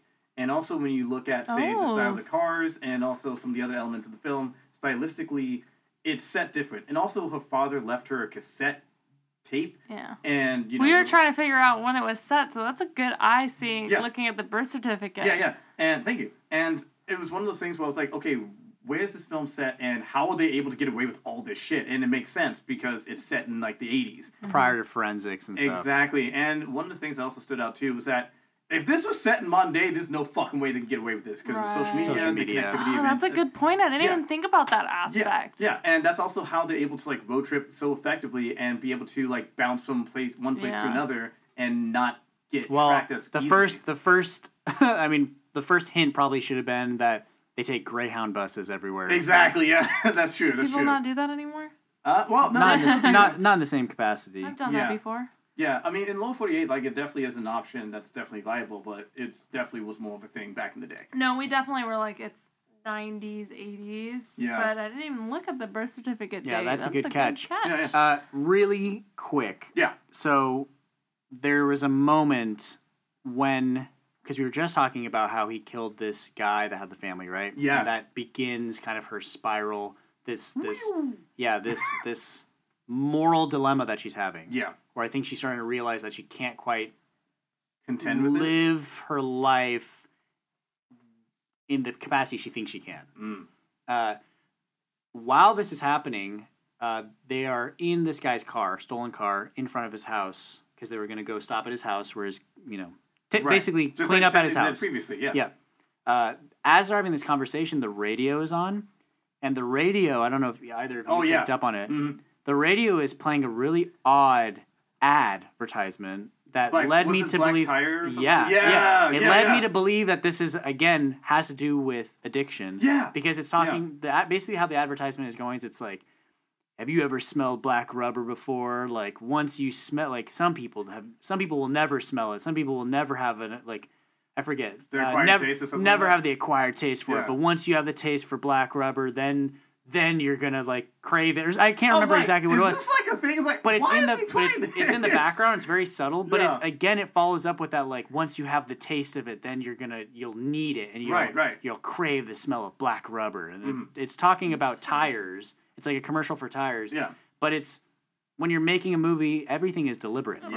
Right. So Everything's it's- intentional. yeah, so From song again I, I, I yeah. heard that ad and I was like okay so yeah that Yeah. that falls in line with it this being There's a so much metaphor going on in that scene. Why were for you listening addiction. to the radio? because it's, it's prior to the car stopping Yeah, exactly. And It's also, prior to the car stopping. There's no sound going on. They're driving. and Uh, the hear the you ad- hear is the radio Oh, itself. okay, And okay. yeah, that's all you hear, yeah. all you hear is the radio, and then once they get out, it continues in the background. Exactly, She yeah. You just notice the weirdest things. Not bad weird. Well, Good it- weird. with a movie like this, You I, have to take I'm, many like yeah, I'm, I'm, as you can. I'm wanting to consume it and Yeah. understand it. It's not, it's, I wouldn't say it's like hyper deep or anything like that, but it's, it is a movie that I don't think gives you everything you need to really understand the deeper message. Should Yeah. you, so, should you be so inclined? Yeah, it's not And I- upfront. it's very yeah. like you have to pay attention to everything. Yeah, I and think I was and- so like turned off by the fact that the pacing in the beginning was just crap that it was hard for me to like focus on all those other things.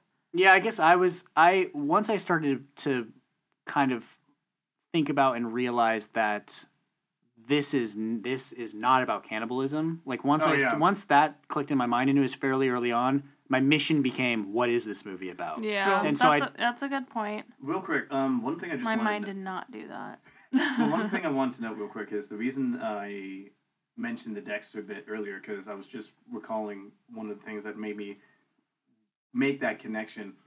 the fact that her father, Maren's father, tried so extensively to not only set the framework and the restrictions to prevent her from having these incidents again, but also just do his best to help raise her. So at least by the time she's 18, she can function on her own. Even to the point where I left her the tapes to give her the backstory and everything. It reminds me of Dexter in the sense that in the show Dexter, the father who is a cop or either a detective, something like that, recognizes that his son is also He's not one. a cop or a detective. what is he then? He's like a forensic scientist. You don't even that know what he does is, but you just blood corrected work. All right, fine. Forensic scientist. Wait, no. Are you talking about Dexter or his dad? Dexter. Oh, No, I'm talking about his dad. Oh, okay. Oh my god! Oh, okay. so Have you not seen New Blood? Okay, can we not? I can we not? Okay, if you watched Dexter New Blood, you would understand why I was confused by Can what we you're not? saying. Okay. okay, so real quick. Jesus. The, so, so the Dexter's father is either a cop or detective, and he recognizes that his son has a bit of a psychopathic edge, where he has capacity to hurt people extensively or even kill them. So instead of like shunning him, he tries to teach him and create a framework so that Yeah. he doesn't kill everybody, but try to give him a sense of morality. And it, that actually sticks with the character throughout the course of the TV show. Right. And it seems like to a degree in this movie, that's where it creates that parallel where she has was raised in a fashion where she has a sense of morality, but she's still contending with this compulsion. I do kind of I- love that they did like the parent reversal in this movie. Like I- normally it's the mother that sticks around and raises the child, Hmm. and the dad like I- yeah, and Both leaves. instances I kind of love that they did I- the opposite.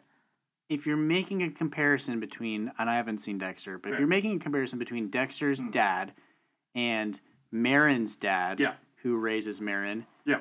um, I disagree.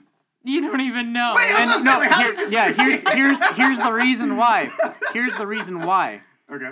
Maren's dad actively, and even in the tapes and what we see of him very briefly, actively is trying to change her, to make her not who she is. He isn't giving her guidelines. He is trying to literally cage her. He Right, because her doesn't know how window is her it, window yeah. is bolted in. He's really nice. Like it's shown that they have love for each other. Right. But he is not he is not accepting who she is. Well, okay, hold on, hold on. So with that point, he in the tapes, it sounds as if he is even contending with the experience of having a daughter who has this compulsion. He loves her regardless. And well, he No, no, said he that he loves. He says that he loves her, but he maybe I didn't love you the way that I should have loved you. because he himself does not know how I think to that's like a normal thing to say to Right. a parent that feels like they might have failed their child. And I'm sure he yeah. feels like he failed his child. Because But- in his but the- eyes, wait, the hold only- on, hold on. In his eyes, it seems as if that he tried the best to his knowledge, but he knows that if only there was more I could do, but I just Yeah. don't know what else I could have Right. done. And I'm not saying he did a bad job, but the difference that I'm saying is that he didn't. He did not embrace. So I, I haven't seen. How? Dad. I, listen, listen, listen. I, Fair, fair. Don't I- talk shit I- about Papa Yearly. so I I'm I haven't seen Dexter, but Fair. from what it sounds like, you, what you're describing, and I don't even want to go into this. It sounds like what you're describing is that like he understands that his son has these afflictions, Right. and rather than um, tell him he can't do these things, he gives him he tries to craft a a, a world or reality that is societally nor- okay. I kind feel like of, we can't and- even compare these two though. Really? I'm gonna cut you off just because I feel like we can't compare them because mm. Dexter it has the urge to kill people, just straight up to kill people, Right. versus Maren is like we've said in the beginning of this podcast, she's kind of cursed with she has to eat. And she And has to eat human flesh. Her dad does not understand that. And that's well, that's what I'm saying. That is exact. Thank you. That's like I think you're saying the exact same thing that Yeah. I'm saying. Is that it's different than having a serial is- killer child. yes? I, I guess what I'm Although saying. I- Dexter was doing good, but he I- was a serial I guess what I'm saying. I guess what I'm saying is that you could make. I don't even want to draw the parallels, but you could you could make parallels to all sorts of different groups of people where it is not a choice that she is making. It is not that she can just turn it off. It is it is who she A is. part of her, yeah, it is a yeah. part of her. She does not get to choose to not be a cannibal. Right. She is a cannibal. And he instead of being instead of embracing that, I'm not saying he should like kill people for her, but instead of embracing that, he tries his hardest to hide it from society suppress that from protect her. her. For- and it, and he does it for the right reasons. He Right. does it because he wants to protect her and he wants to, you know, he tries to change her into a normal person. But the difference is, is that in the, the scenario that this movie sets up is that that is normal for her. Like that is who she is. She is not choosing to be this. She's not a villain. She is this person. And she doesn't get to. Again, you can make parallels. She doesn't get to choose. That begs the okay. So that, that, that Well, I guess you could probably say that about a serial killer too. Right, and I feel Dexter, to a degree, kind of tries to do something similar, but in a much more extended sense. And when you consider now, this actually presents an interesting point. A So, serial killer is crafted, though. Usually, I feel like. what do you mean? Like Or they're just crafted. literally psychotic. right? Yeah, I, I'm, what I I am mean, saying, the- what I'm saying is, is you.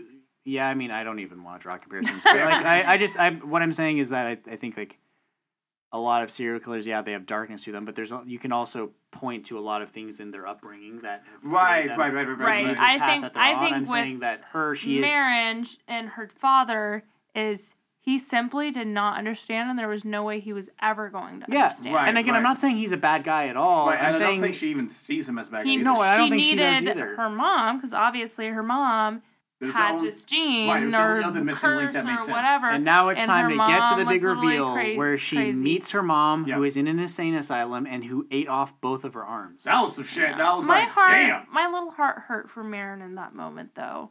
Well, that means that the movie was doing a good job.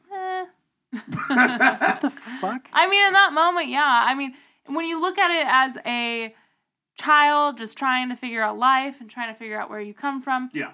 obviously I can relate to that. I Yeah. Mm-hmm. met my father when I was almost 18 years old, so about the same age as Maren. Um, and I can only imagine if I went and traveled across the country to meet my father and he was a literally a crazy person.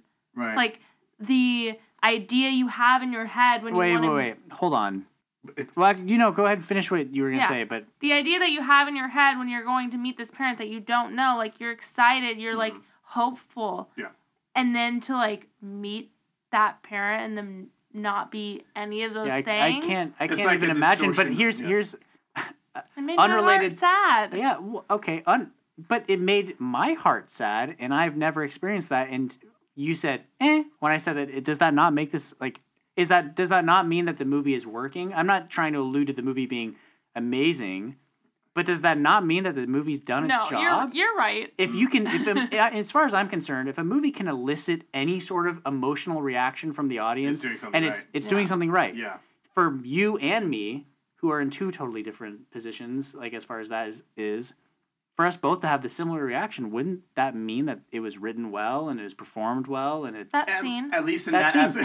yeah i'm not trying i'm not i'm not trying to say the whole movie uh, but i'm saying if if it pulled that off is that not worth recognizing that that is? No, I um, agree. the I'm not saying like don't get me wrong. I'm you, not well, saying the that reason I said, I said, isn't that, you went, eh, immediately when I asked. So that's why I was like, I, I feel like I need to expand on that. No, I I mean I agree. Like there's aspects of this movie that they they do a really good job, and then there's aspects where they really don't. It shows the film is not entirely deficient in being able to be. I think Besides- they had the right besides idea. pacing- I just besides- don't think they like pacing, pulled it off. Besides, besides pacing, what didn't work for you? Just since we're, we're I there don't now. know. It just didn't work for me. Was I it- think honestly, I think the cannibalism thing didn't work. You recommended this movie, goddamn. I know this was my pick. I was uh, I was full on ready to like love this movie. I was like, this is a Shannon movie. and I don't know what it I don't know. It didn't work for me. well, okay, so Mm. Pacing and Okay. just like I feel like the cannibalism in this movie and maybe it's just because I didn't see like the underlying meaning, Mm. but I feel like it was like very forced. It didn't need to be there really, and there wasn't a Well, lot of it. So it was like why, why even is have it in why the first even place? have It's it? because it, it act, like it, like Taylor Like this said, movie, and like, like, I this said, movie.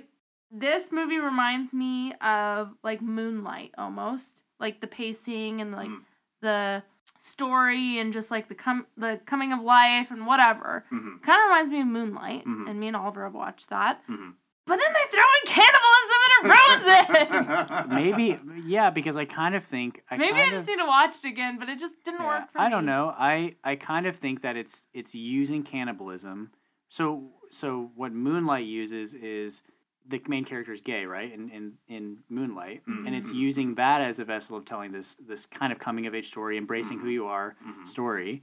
I think what Bones and All is trying to do, and I'm not saying it needs to work, but I think what it's trying to do is tell a very similar story, coming of age, accepting who you are, but in something that is not necessarily relatable to anybody. So maybe in that way is relatable to everybody. Yeah, because yeah. it's not it's not necessarily Ooh, fair. as Yeah. as I feel like and Refined. I don't I don't love when movies just like throw it in your face what it's about. Mm. But I feel like there could have been more moments in this movie that showcased like we said earlier the relationship progressing Right. and like the underlying metaphor if there was one. I don't know. It just like it Well, felt weird. So Hmm. the fact that Oliver just mentioned this actually really helps kind of clarify a bit more of what this movie is trying to translate here, because what it really is trying to show is that with the cannibalism is showcasing it like being on the fringe of society, being on that you know literally the outskirts of things, and you know it. but as you go through this journey of going out on your own, being an adult, and like you know experiencing the world, you encounter other people that are also in the same mindset slash group aspect that's also on the fringe, but they're experiencing it in different degrees. There's some have been doing it for decades, others that are still relatively new to it, and others. So you're like trying to figure out not only yourself, but how you fit in in this mm-hmm. weird group aspect, and just trying to figure a lot of shit out, as well as your background of where the fuck this even comes from in the first place.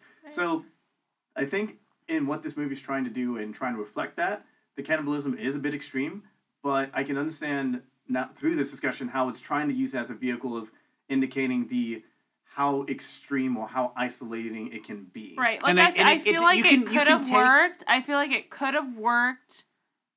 I just don't know if their The approach. execution. So, was- but yeah, like- their but like- execution was the right but like way. but lem, I guess I guess Mm.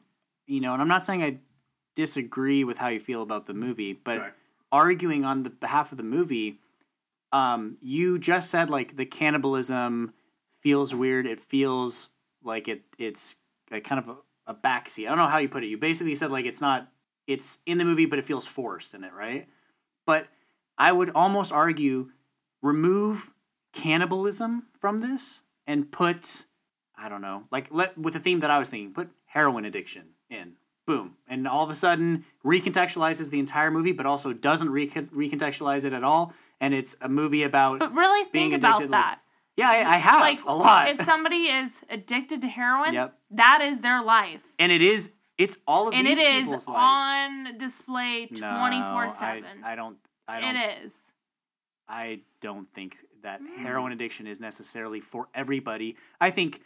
I think. No. I think. I think. Maybe okay. were talking about like weed or Wait, wait, something. no, no, no, no, no. But look, marijuana. No, but but it but addiction, whatever, maybe not heroin, but addiction has many different forms and many different stages that it takes people. And it can be it you can be just getting addicted to something and you are in you are Maren, or you can be Sully and it's been your entire life Right. and you are now addicted you you can't survive And without it. really you've- distorted from like and the yeah, you are completely society. removed from society because So now you you're saying. I see what you're saying because if you use the heroin as an example, replace cannibalism with heroin, and you try to reform reformulate this entire movie using heroin. S- S- Maren, someone that's just getting into it, the parent just rejected them because it's like, well, said, okay, I can't help you with this anymore. Here's the background of your life so that you can figure shit out. and through the course of it, she encounters others who have gone through this because there is this thing like you can sense other people have gone through certain shit because that is a thing to a degree. And she encounters this older person who actually has gone through the experience, give her some guidance of like what to deal do and how to deal with certain things. She moves on and she finds this young cat, all that jazz, like the same story beats, but replace the element itself. I can see it working, and the addiction itself is just a vehicle of expressing, hey, these are characters that are dealing with a certain unique aspect of their lives, but they're still people. Well, and I don't, and I think that again, it doesn't have to be heroin, but that was like the Right, know, right, the right. I addictive it, I drug get I, could Yeah, think yeah. of. But Yeah. I, I truly, truly believe that you can take this movie Yeah. and you could remove the the violent parts because there, there's really not that many. Yeah. And you could insert every time they mention eating someone or cannibalism with replace it with something. replace it with something that is addictive or whatever or or it, doesn't- maybe it doesn't have to be. I'm the- not. but I'm not but all- disagreeing but- with you. but all I'm just saying like is the there's- cannibalism didn't work for me. Are you And- talking about like the way that the cannibalism was used in the in the aspect of this film in particular was Yeah, not I- executed effectively? Yeah. Okay, I can see. oh, So that actually presents an interesting point. Cannibalism in the course of this film, as an element to be incorporated to explore this type of story, could have been done better, and if so, how? I I, I don't know how, but yeah, so- it could have. I I, uh, I, I, I don't know. I, I'm not saying that I think it's it's a perfect movie, and I and I and I Yeah, think no. that I understand. Uh, like I honestly agree with like almost all the points that you've like, made, Shannon, prior up to this this point. But I guess like I I just I respect what the movie is trying to do Yeah. in in creating this thing, it, and it couldn't be heroin. It couldn't be for the. St- I and again I'm speaking out my ass because I don't know what the director's intentions were, but. Yeah. I, it couldn't be something that that does exist in modern society. It ha- like, Had and I'm not saying something really cannibalism doesn't exist, but it has to be something that. God, I hope it doesn't exist. Eh, well, it, I mean, it, I'm sure it does, right? But but more so, what I'm saying is, it had to be it had to be something that that that that told this this story that almost like basically no one can relate to, but everyone can relate to the feeling that these people are going through in a way. Hmm. And it, Yeah. and it and it had to be something obscure and weird, and, and maybe it didn't have to be cannibalism. But I think that choosing for it to be cannibalism is a is a interesting and I think fairly brilliant choice because it is um, you don't have to be in their shoes to immediately know that this is morally reprehensible. And also You- gives it you don't have to- to, it. I It almost does. feel like it needed to show more cannibalism. for it to for be it to justified, work. for it to be even a part of the I. I disagree, Yeah. but But I've been dying to talk about this part of the movie. oh shit! Okay. The very end. Ah, yes. Bones So- and all. well, okay, what so- did that mean to you, and what did the ending mean to you? yeah, okay. So- So, I, I kind of want to explain what happens to the ending before just Yeah. describe it. Well, so basically, we can do that, but Yeah. So basically, after, I mean, she runs into Sully again. He's been like tracking her essentially, and, and it becomes very clear that Sully is Obsessed. obsessed with her, in love. and she kind of runs away from him.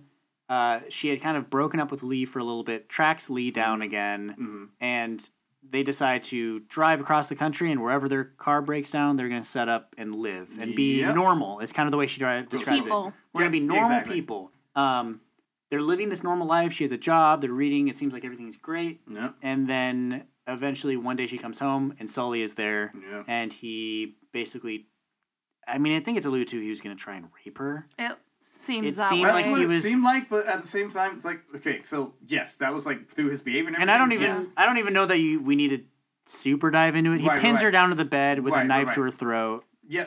and I'm he's recalling the moving de- his body in weird It was- ways, it was- and it was I definitely- He's Yeah, in desperate. He's in fuck, depth, weird de- ass, like, desperate need of connection. He's in desperate need of But like the dialogue itself, because I'm trying to use as much evidence from the film itself as it's trying to give me to figure out what the fuck was going on. But he says explicitly that when she notes that her and Leah, to, uh, her and Leah are together, he's like, "I don't care about that. You know stuff about me." And that's when I was like, "Is that really why you're here?" Because everything else indicated because something completely different. But he notes specifically that you know stuff about me, the fact that he's an eater, the fact that he even exists, yeah. and Well, and like, they he's mm. he does talk about that he's never eaten with somebody before. Right, right. well, he- that, like- he's never.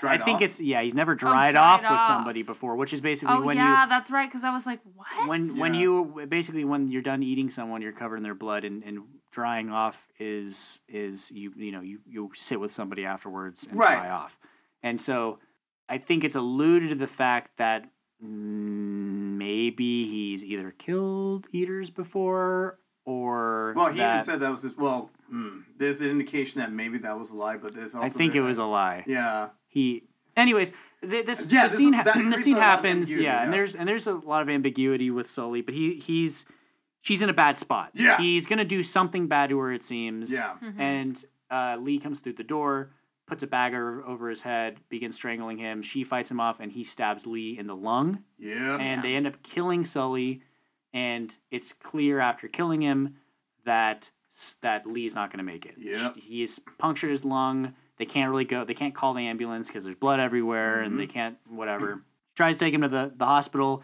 He says, No, like, eat me. I want you to eat me bones and all. Yep. Right? And it's shown that she starts to eat him. And then it, the last shot of the entire movie is them both naked in a past shot um, of them embracing each other, kind of looking over this beautiful sunset. Right. What I felt like bones and all means is it's like the expression like warts and all, like accepting somebody or accepting mm. things for who they are wholeheartedly, seeing someone clearly, and it's eating someone bones and all is is a, ex, a expression or whatever you might want to call it of kind of like she eats him and now they are like One. one. It's it's being with someone one hundred percent like Yeah. The the Right. full Yeah, and, like, picture. full connection, immersion. two and that friends last shot combining made, is what made me feel that. Like now they're connected in a way that it's like the full connection. Right. Yeah. It's int- uh, so I get what you're saying, but one thing that comes to mind, there's a middle shot in between those. There's the shot where she eats him, and then the shot at the very end where they're embracing each other. There's a middle shot where it shows the place that they were at. Previously, they show shots of it all bloodied and everything because entire encounter happened. Mm-hmm. But then it shows it cleaned up and like pristine. And she's mm-hmm. moved on. And she's moved on. So is that an indication that you know she's moved on? She's living her life. And Yeah, to me, to me, it's to me, it's that she didn't go to jail. Right, It's, it's, exactly, it's yeah. an indication that she cleaned up, moved on, Yeah. and is continuing to move on.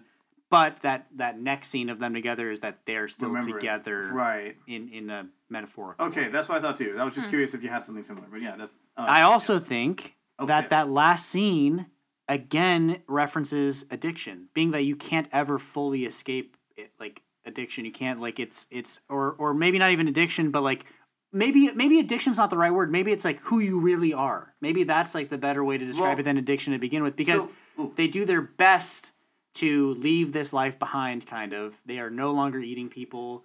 They are But living normal lives, in a way. but it it literally chases after them, and now they are. I don't want to say back to where they were at before, but like you can't escape who you really are. Maybe that's like so the that begs the question because one of the critiques that would come immediately to mind as a result of that is if what you really are is something that legitimately causes suffering in one aspect or another, what do you do with that? How do you contend with that? you. There's, I mean, there's situations where, the, I don't know. I don't know that it it causes suffering all the time. Mm. Well, that's the interesting thing. That's where the concept of having rules comes into play, right? Right. Because you're trying to come up with a framework that helps minimize the suffering that you're inflicting to others, right? But at the same time, it's still something that's considered heavily taboo for a reason. and this is why this is why it had to be cannibalism because you Mm-hmm. don't have you don't have to live in modern society you don't have to do whatever to know Right. that eating another human being is a taboo not okay thing Right, because exactly. as humans we What are naturally you know talking about? I do that all the time. yeah i know you do as like, Joke's second. on you, Taylor. Yeah, I was like, Taylor, wait, I was welcome like, wait, to Every time we made you dinner. the cannibal club you're next buddy No wonder that, that, that tasted a bit weird. Like, no but like as chicken, what the hell? as as humans we can natural we naturally it's ingrained in us to know that we you shouldn't do that Right. as a human we can empathize with another human and know that we should not eat them Right. so I'm that not is why it's like- disagreeing with that aspect. I just think that it could have been executed differently. I think the same story could have happened, Mhm.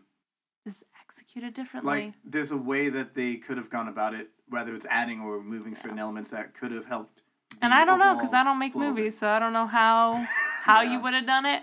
But I'm just saying it didn't. I work think for that this me. movie, reading articles on it, I think that this movie left a lot of people um, feeling seen and not not like. Mhm. Yeah, I mean, you should read articles, and I don't mean like a lot of people are like, "Oh shit, I'm a cannibal," but like more so, more, more so. just like, oh my god, oh my god, finally a movie I talks want about to me. eat people. Right? but more so what i mean is like i think this movie it it's more so like it makes it's that like you said that isolation Yeah. like it, it makes people that have feel like have felt othered seen Right. And hell, one element that really like stood out eh, because I feel like and hopeful too Right. she find you know she finds her person Right, and one thing that is recognized with movies or just any type of story is that the key message is kind of like reflected several times if it's a, they actually know what they're doing when it comes to the writing story. And the most poignant point in the film that really stood out was when she, Maren was reading the letter from her mother, and I think this one line really stands out. And then The- her mother attacked her. Yes, Where, where the, la- the last line's like, I'm gonna kill you, bitch. And no, no, no, no, no. So the one thing that really stood out. in No, this but it really does say like, I'm gonna end you. right, right, right. But- the, the one line that really stands out is that in the world of love, it is not a place for monsters. Yeah. And that was like Yeah. shit. Yeah, that that's the line right there. That's the line that really like encapsulates the experience of the film right there. Is that how do you function as this person Sully if says, you want that love? well, Sully says the same thing too. Like, Well, is his love like- enough? Like, basically. And mm. they talk about like in this movie, her mom was crazy, but her mom also wasn't really crazy. Like she was born with this The same compulsion. curse, the same compulsion, And and, also they they, that talk was about like too. there's three different ways to approach this. Yeah. You are locked up, you kill yourself, or you survive. right, right, exactly. and yeah. It's exactly what they portray But throughout even- this whole movie. But I'll say with that too, even if you do survive, there's a branch for that too. So you either become Sully, you become the really hardcore, in-depth stuff, like the two like random ones that they encountered, or you become Maren and Lee, where Yeah. you're trying your best to not be too far gone. yeah. And it's it's ultimately, yeah, ultimately, it's that you can't escape who you really are. Ultimately, don't eat people. Yeah, that'd be nice. I do want to. I do want. we're, I think we're, we've we, we've talked ad nauseum, but there's Yeah. one thing that I did want to. If this if this recording is a time capsule of my feelings on this movie, then Yeah. I have to put this out there. yeah, Um, one thing that I did find stellar throughout the entire movie, Mhm. besides like the cinematography, is the sound design is crazy. It goes Mm. hard. Like the the sounds that you can hear, like the sounds of them eating is fucking Oh God, yeah, gross. so creepy. and like Mhm. you when any when anyone is like there's a couple scenes where people are talking in front of refrigerators or like um, like Sully opens the fridge and you can hear like the hum of the fridge Mm, like that level of it, detail. it adds like Yeah. it adds a level of like ominous Mhm. to the Yeah. speed like he opens it at a point where he's kind of talking about like eating people It's stuff. funny because like I didn't even like I subconsciously picked up on that because there was a moment where when we were watching this, Yuki got up and like started freaking out, and I said to Oliver, I was like, "She's creeped out by the noise," and it was during a moment of them feeding, oh shit. and I Yeah, was like, it- it, and just like a creepy when, noise. when Yeah, Su- yeah, yeah, yeah. when Sully is cutting open these uh, two Chickens two something? chickens, you can hear him like cracking the bones Yeah, and like yeah. slicing it, and it's the sound design is so unnerving. I mean, Yeah. in that same scene when they, eat- you know, Sully and her eat that lady, uh, flies start to gather, and you Yeah. can hear Oh them yeah, one the by noticed one. flies were yeah. pissing me off. Yeah. I felt like I was like, I wanted to swat them away. right? and it's just I think it's something that I, I just want to champion and call out because Mm-hmm. No, I the agree dif- with you. the difference between like excellent sound design and just normal sound design can mean all the difference. And Yeah. this movie really is a mo- like I think there's a lot of things that this movie did amazingly at, Right. And then there's just some things that didn't work. For technically like on a technical level It was beautiful. it's really well crafted. Right. Yeah. Like Yeah. they knew what they were doing. And, And I- acting is great, I think, across the board. agreed. And I feel I like feel like Maren looked a little too young.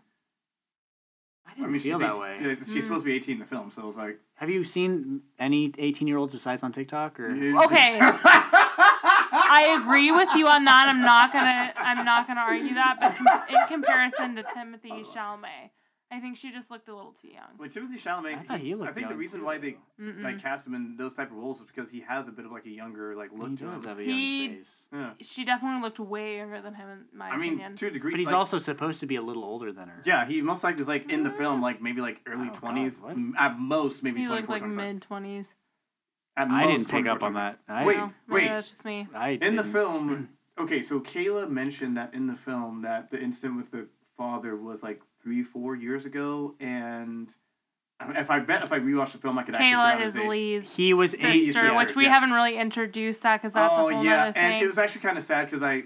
So one thing to note is that at near the end of the film, when Lee and Maren are dealing with Sully, it is revealed that after Sully is killed, that he actually got to Kayla, and that part of me is like, ah, fuck, Well, Kayla. and honestly, of all like- characters, I- and I and I and I honestly like I I I Lee's relationship, although it's it's Lee's relationship with Kayla, although it's not really shown a whole lot, it did like that. I did feel for that relationship Oh. too. Yeah, there's oh, a moment. There's a moment. Well, basically, he comes in and out of town. He comes. Oh, yeah, because he's oh, not yeah. really supposed to be in town, and he comes He's into a town, and you're protective like, older brother, Yeah. and they oh, had Oh, yeah. an And he- abusive father, and mm-hmm. he, he did he, what he he had wants to to, do take care. he to wants to take care of care of his little sister. Yeah. And like the scene when Maren breaks up with him and he calls her and he's crying on the phone. It's like pretty heartbreaking. Mm-hmm. It's You like know- a pretty heartbreaking You know what? I think another thing I realized too, this was something that went through my mind when watching the final scene of Lee, like basically dying.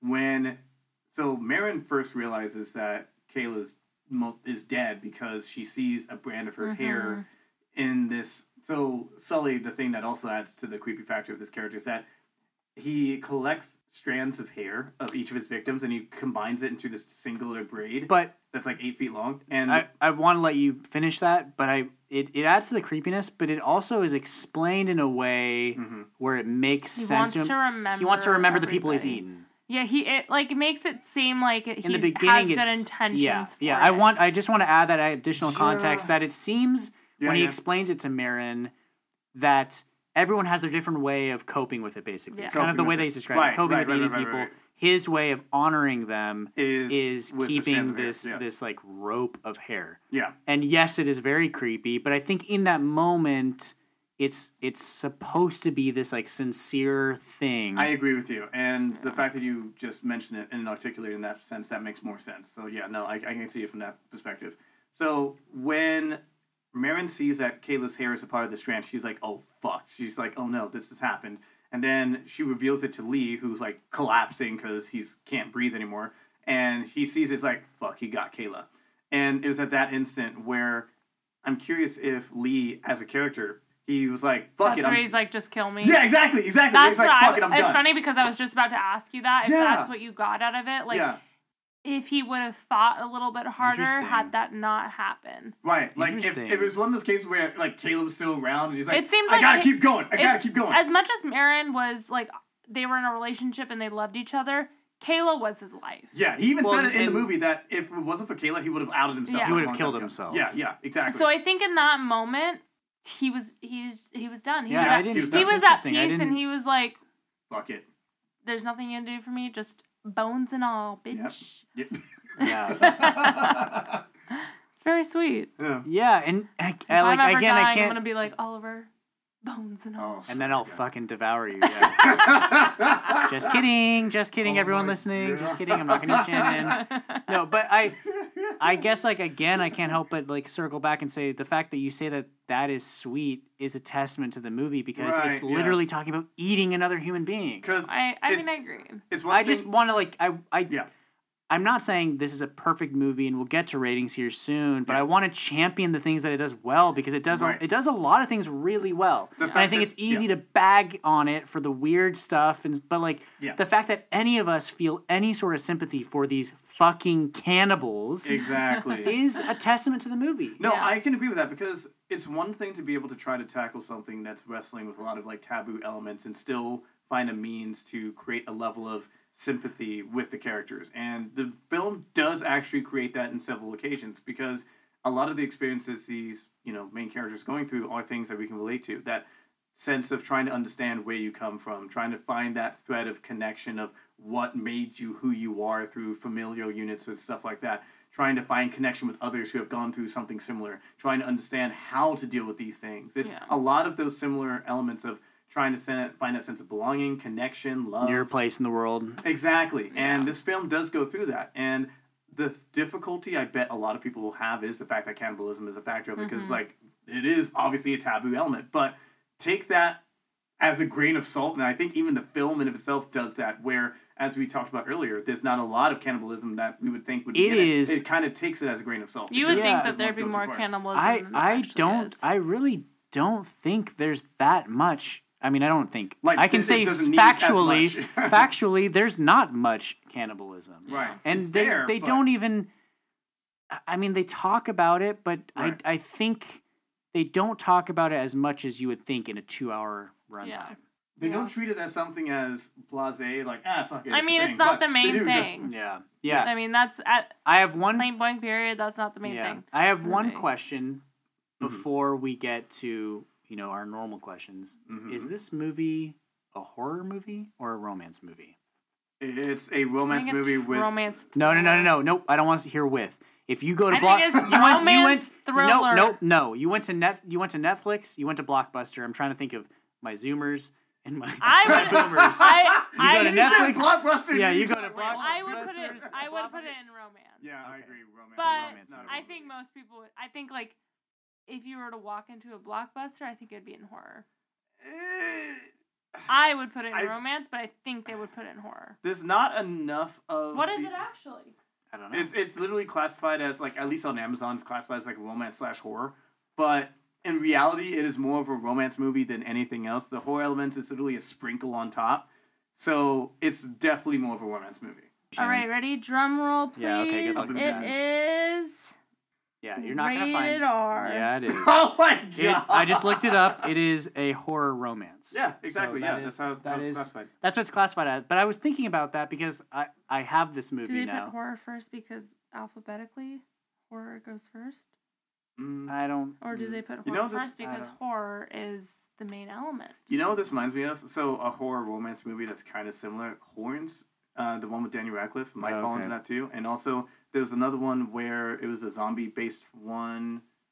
but I haven't Shaun seen- of the Dead. No, No. you're thinking of uh, Warm Bodies. Yes. Oh, that's what I meant. Warm bodies. And then there's Shaun of the another- Dead. and then- Oh, I loved warm bodies. And when we were in Denmark airport during COVID, that's all I could think about was warm bodies. Okay. That's funny. And then also there's a third one that comes to mind that kind of falls into the horror romance thing. In case you want to dive into this genre for whatever silly ass reason, um, there was another one where it was literally a story about people's heads being like, or people just literally blowing up randomly, and this was in the midst of high school. Fuck, I What the fuck? yeah, there's little, okay, so there's literally a movie where there's this random occurrence where like these high school students literally just like spontaneously blow the fuck up, and it makes no goddamn sense. Like literally just like. Okay. All right, we gotta stop. This. Yeah, we gotta. All right, hold on, Taylor. hold on. No, no, no. What no. would what would you rate this You just want to cut straight to I just want to cut straight through it. To it. Goddamn. I just I'm dying to know, and I don't want to be first. Taylor, what would you rate this horror romance movie? Three out of five. Okay. Honestly, yeah. Shannon, Okay. what would you rate it? No, it? what would you rate it? No, I want I to be get- last. No, because you're gonna be I the wanna lowest. last. You don't know that? Yeah, I do. No, go. go. Yeah, go ahead. Go. Can I guess? Do you your need to like rating? Rochambeau Yeah, this? Like, If I Yes. guess, if I guess your rating, will you then tell me what your rating is if I get it right? Yeah. Okay, it's two and a half. Nope. Two? Mm-hmm. You give this a two out of five. Two out of five. Okay, well can now see you have to that. explain yourself. I think I've explained myself this whole podcast. No, you you've really only made I feel like a couple of points as to Yeah, well, those couple of points Two out of made it a two out of five for very me. interesting. Me personally, I've been I've been kind of struggling with it because Mm. it's a movie that I've like since watching it. Even if we hadn't watched this for the podcast, it's occupied like a little microcosm of Yeah, my yeah, brain yeah, since watching it. But I feel like I every feel- movie does that for you. No, um, no, not not at all. No. Whenever you put on the invitation, which is a horror movie, I You wanna- immediately If you want to watch a good vampire movie, I immediately Right. wish I could. Don't. I wish I could open up the top of my head and bleach the part of my brain that that is from. Just like that's- Michael be like, Yeah. there we go. It's gone. It went- oh, God. the- okay, no, no, no, No, no, won't. yeah, I'm please sorry. don't. The the point that I'm making is that I it, yeah, yeah, I think about movies a lot. Like it's Yeah. just part of me loving movies. Yeah. But but it takes a special movie for it to kind of s- be sticky like that. Like be in my mind for a while after watching it. Yes, I I will always think about a movie after watching it, but Yeah. for it for me to kind of like it sit to, here like- and mull on Yeah, it and, yeah. and, and think about it and almost want to watch it again, not for answers, but like to see how I feel towards it. And Yeah. it's it takes a special movie. Mhm. So I, but I also have a lot of issues with it. I don't think it's perfect. I Mhm. I I think it's like pacing and their connection, all the things we've talked about for the past like we're going on two hours now. God damn! oh damn. god, Um, it's like another men episode. yeah, know, right? is it, that's all suffice to say that I was struggling between a three or a three and a half, Yeah. and and Wait, what did you give it, Taylor? Three. Three. three. Okay. I think I think I'm gonna give it a three. I think I'm gonna stick Yeah. with a three. I I I think I you know you could make an argument either way. You, Yeah. It could be a three and a half, and you know maybe tomorrow I wake up it's a three and a half, and then maybe the day after that it's a three. Like it, I'm on the edge, but I I could see it either way, and I, I just think that it's not for me. It's not a two two star movie. I think it, it does too many things really well for me to give it that. Mm-hmm. but it does do things. There are things that could be improved that that keep it from being higher than. A three So that begs the question for Shannon: Is the reason why it's a two movie for you is that because the pacing and the connection, the foundation, of the connection between the two main characters was so just botched from your perspective that you're like, fuck it, I can't carry on with the rest leading of the film. witness. So What? What? Did he say leading, Leading- the witness? leading the oh witness. my god! I don't know what that means. no, it's like a, it's like a uh, what was it? A term used It's a in like courtroom- courtrooms. courtroom term. Yeah. Oh, It's like you're trying to lead someone to have a certain like, interpretation or answer so that you can justify your own case. Yeah. I think that's kind of what That's actually fucking originally ruined it for me. I shouldn't say ruined because it didn't ruin the movie for me. Yeah. I went into this movie with high hopes, Mhm. and right off the bat, I felt like those high hopes were uh, crushed a little bit because of the pacing of the movie. Fair. And then I just, and maybe watching it a second time, I'd feel differently. Mhm. But I just didn't think cannibalism needed to be there. Right. Like the And again, used. that That's just- probably could have been. I probably might change my mind now going into it, like thinking about different metaphors. That's just how I yeah, felt. it just. It and just, I could one hundred percent see other people. Oh yeah. that way. I mean, a Oh, question yeah. a question that we ask in every podcast is, do you think that this movie is for everyone? And immediately it's a, No! Not immediately it's a No! no. Dude, I think majority of people probably not. No! Yeah, I mean, yeah. no. I'd, I'd say Your average movie 60 probably. not. 40. Yeah, I would agree with that. Probably. Actually, funny enough, I think that's like the way the rating is set on Amazon. At Yeah. least is 60 40. Really, I think it has pretty net positive ratings from what Yeah, I'm yeah. seeing. But Yeah. but uh, yeah, I agree with you. I, I I don't think it's for everyone. I do think that it is the cannibalistic part of this movie does make it hard to approach for a lot of people. But I just can't help if if there's one thing that I want to leave, it's like I can't help but think that what this movie is trying to achieve in its message, I can't think of something else that would achieve that in the same I- way. I think they could have just made small little tweaks to this movie Because that would have made all of the difference. I think the movie, Mhm. and I've probably said this a million times, but I just like want to Yeah. preface again that this movie has all the right elements to be a great movie. Mm. I just don't think it was This like same, fully executed. This same director correctly. The same director made Call Me by Your Name, which is about two boys falling Oh, in wait, love Timothée in a Chal- summer. that's another sh- Timothée Chalamet Yep, movie, right? it's about two two boys falling in love Yeah. one summer, and I think I actually Italy or wanted to something check like that that. movie out because I heard some That's things. probably Yeah. your more mainstream version of a very similar story Yeah. that you Yeah. could visit by the same director. So that begs the question: Do you think, as a result of this discussion, that because we've had different interpretations and perspectives as a result of the various scenes in this film, does it help you see things from a different way where you could appreciate it more, or does it still have that you know experience of like, eh, nah, this this film, eh, Eh, I don't know. damn. I don't know. I feel I feel a bit like this movie for you was probably doomed from the start. Oof. only because I, it sounds like from what you've said in this podcast, and I'm not saying it's a bad thing. I do the same thing all the time. You went in with high expectations, wanting Yeah. something that this movie didn't deliver on, um, which Well, I would argue. again, like what's hard is like minor little tweaks. It would have been the movie I wanted it to be. What did you want from this film? Can I say something really quick though? Mm. You say minor, but then you gave it beneath a two and a half, which would Yes, be fifty I feel like minor tweaks would have made this like a almost perfect movie. That's but so because, wild. But because That they is so because wild they that that's a didn't do that, it three-star just difference. ruined it. So wait, wait. It's a that- three star difference for minor. like that. that's I'm what- that's saying what it's okay. yeah. That's the what's so crazy to Yeah. me. Oh my god, we're just gonna we gotta cut this podcast episode because nobody's gonna listen to us talk for over two hours. But what I am You'd be saying, what I am saying is, this the smallest of change could have made the biggest of difference. and what and here's and here yeah and here's what i'm saying is that the part that's so crazy to me and i'm not trying to change your opinion i think two is not. okay it's so wild to me that It is that wild. you- I don't think I've you- ever felt this way about a movie. Oh wow. let me finish you are you're you're you're a half star but three stars away from perfect but you keep describing it as like minor changes that could make this Yeah. perfect for Because I'm, you. I'm not going to change my answer No, to I know. I know, but what? But the part that I'm struggling with with my caveman unga boonga brain is that you are like, it's not like you're like, oh, I've got a lot of issues, and they add up to making. It's like you're telling me that there's like these tiny little bits that if they were changed would make this not a two and a half, a five star movie. maybe not a five, but maybe a 4.5. So here's thing, Holy the way, shit. The way I envision it is like imagine you have like you're looking into a no. gearbox. Shut up. Fuck you. No. Imagine imagine you're looking into like this giant like machine and it's all working on gears, right? And there's like two fucking gears that are being a little bitch. And that's literally and the it thing breaks everything. Right, exactly. It's like these two fucking gears. Thank gears. you, Taylor. That's not like Leading the witness. they. Okay, Let's wrap this up. we, but, we, but yeah, that's that's why I'm like understanding from that understanding. that yes. If it wasn't for those two fucking gears, the entire thing would work just fine. Okay, I guess I I guess thanks to Taylor's analogy. Oliver just hates to listen to me, but we gotta wrap this up. Right, exactly. I think we've all probably had two beers. Yes, and I really have to use the restroom.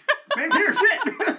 We've all had two of these beers, and I think that we're just about done here. Mm-hmm. yeah. Well, this has been fun. yeah, this has been awesome. Yeah. No one is gonna listen to this. yeah, Yeah, no, they sorry, will. They will. Guys. Anyone that listens to this episode or any of our episodes, This we really may be- appreciate you. We really do. This You may be one are of the most obscure movies that we've reviewed, though. So maybe there's a chance you that people. are welcome.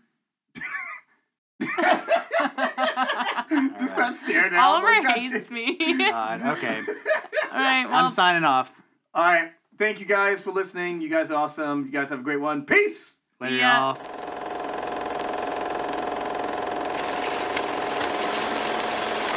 Hey everyone, if you want more Cinema Hangover, check us out on Facebook, Instagram, and TikTok. We also post episodes on Spotify, iTunes, and SoundCloud. If you have any movie suggestions or questions, drop a comment on any of our social medias. Also, if you have any drink recommendations, be sure to let us know. And again, thank you for listening.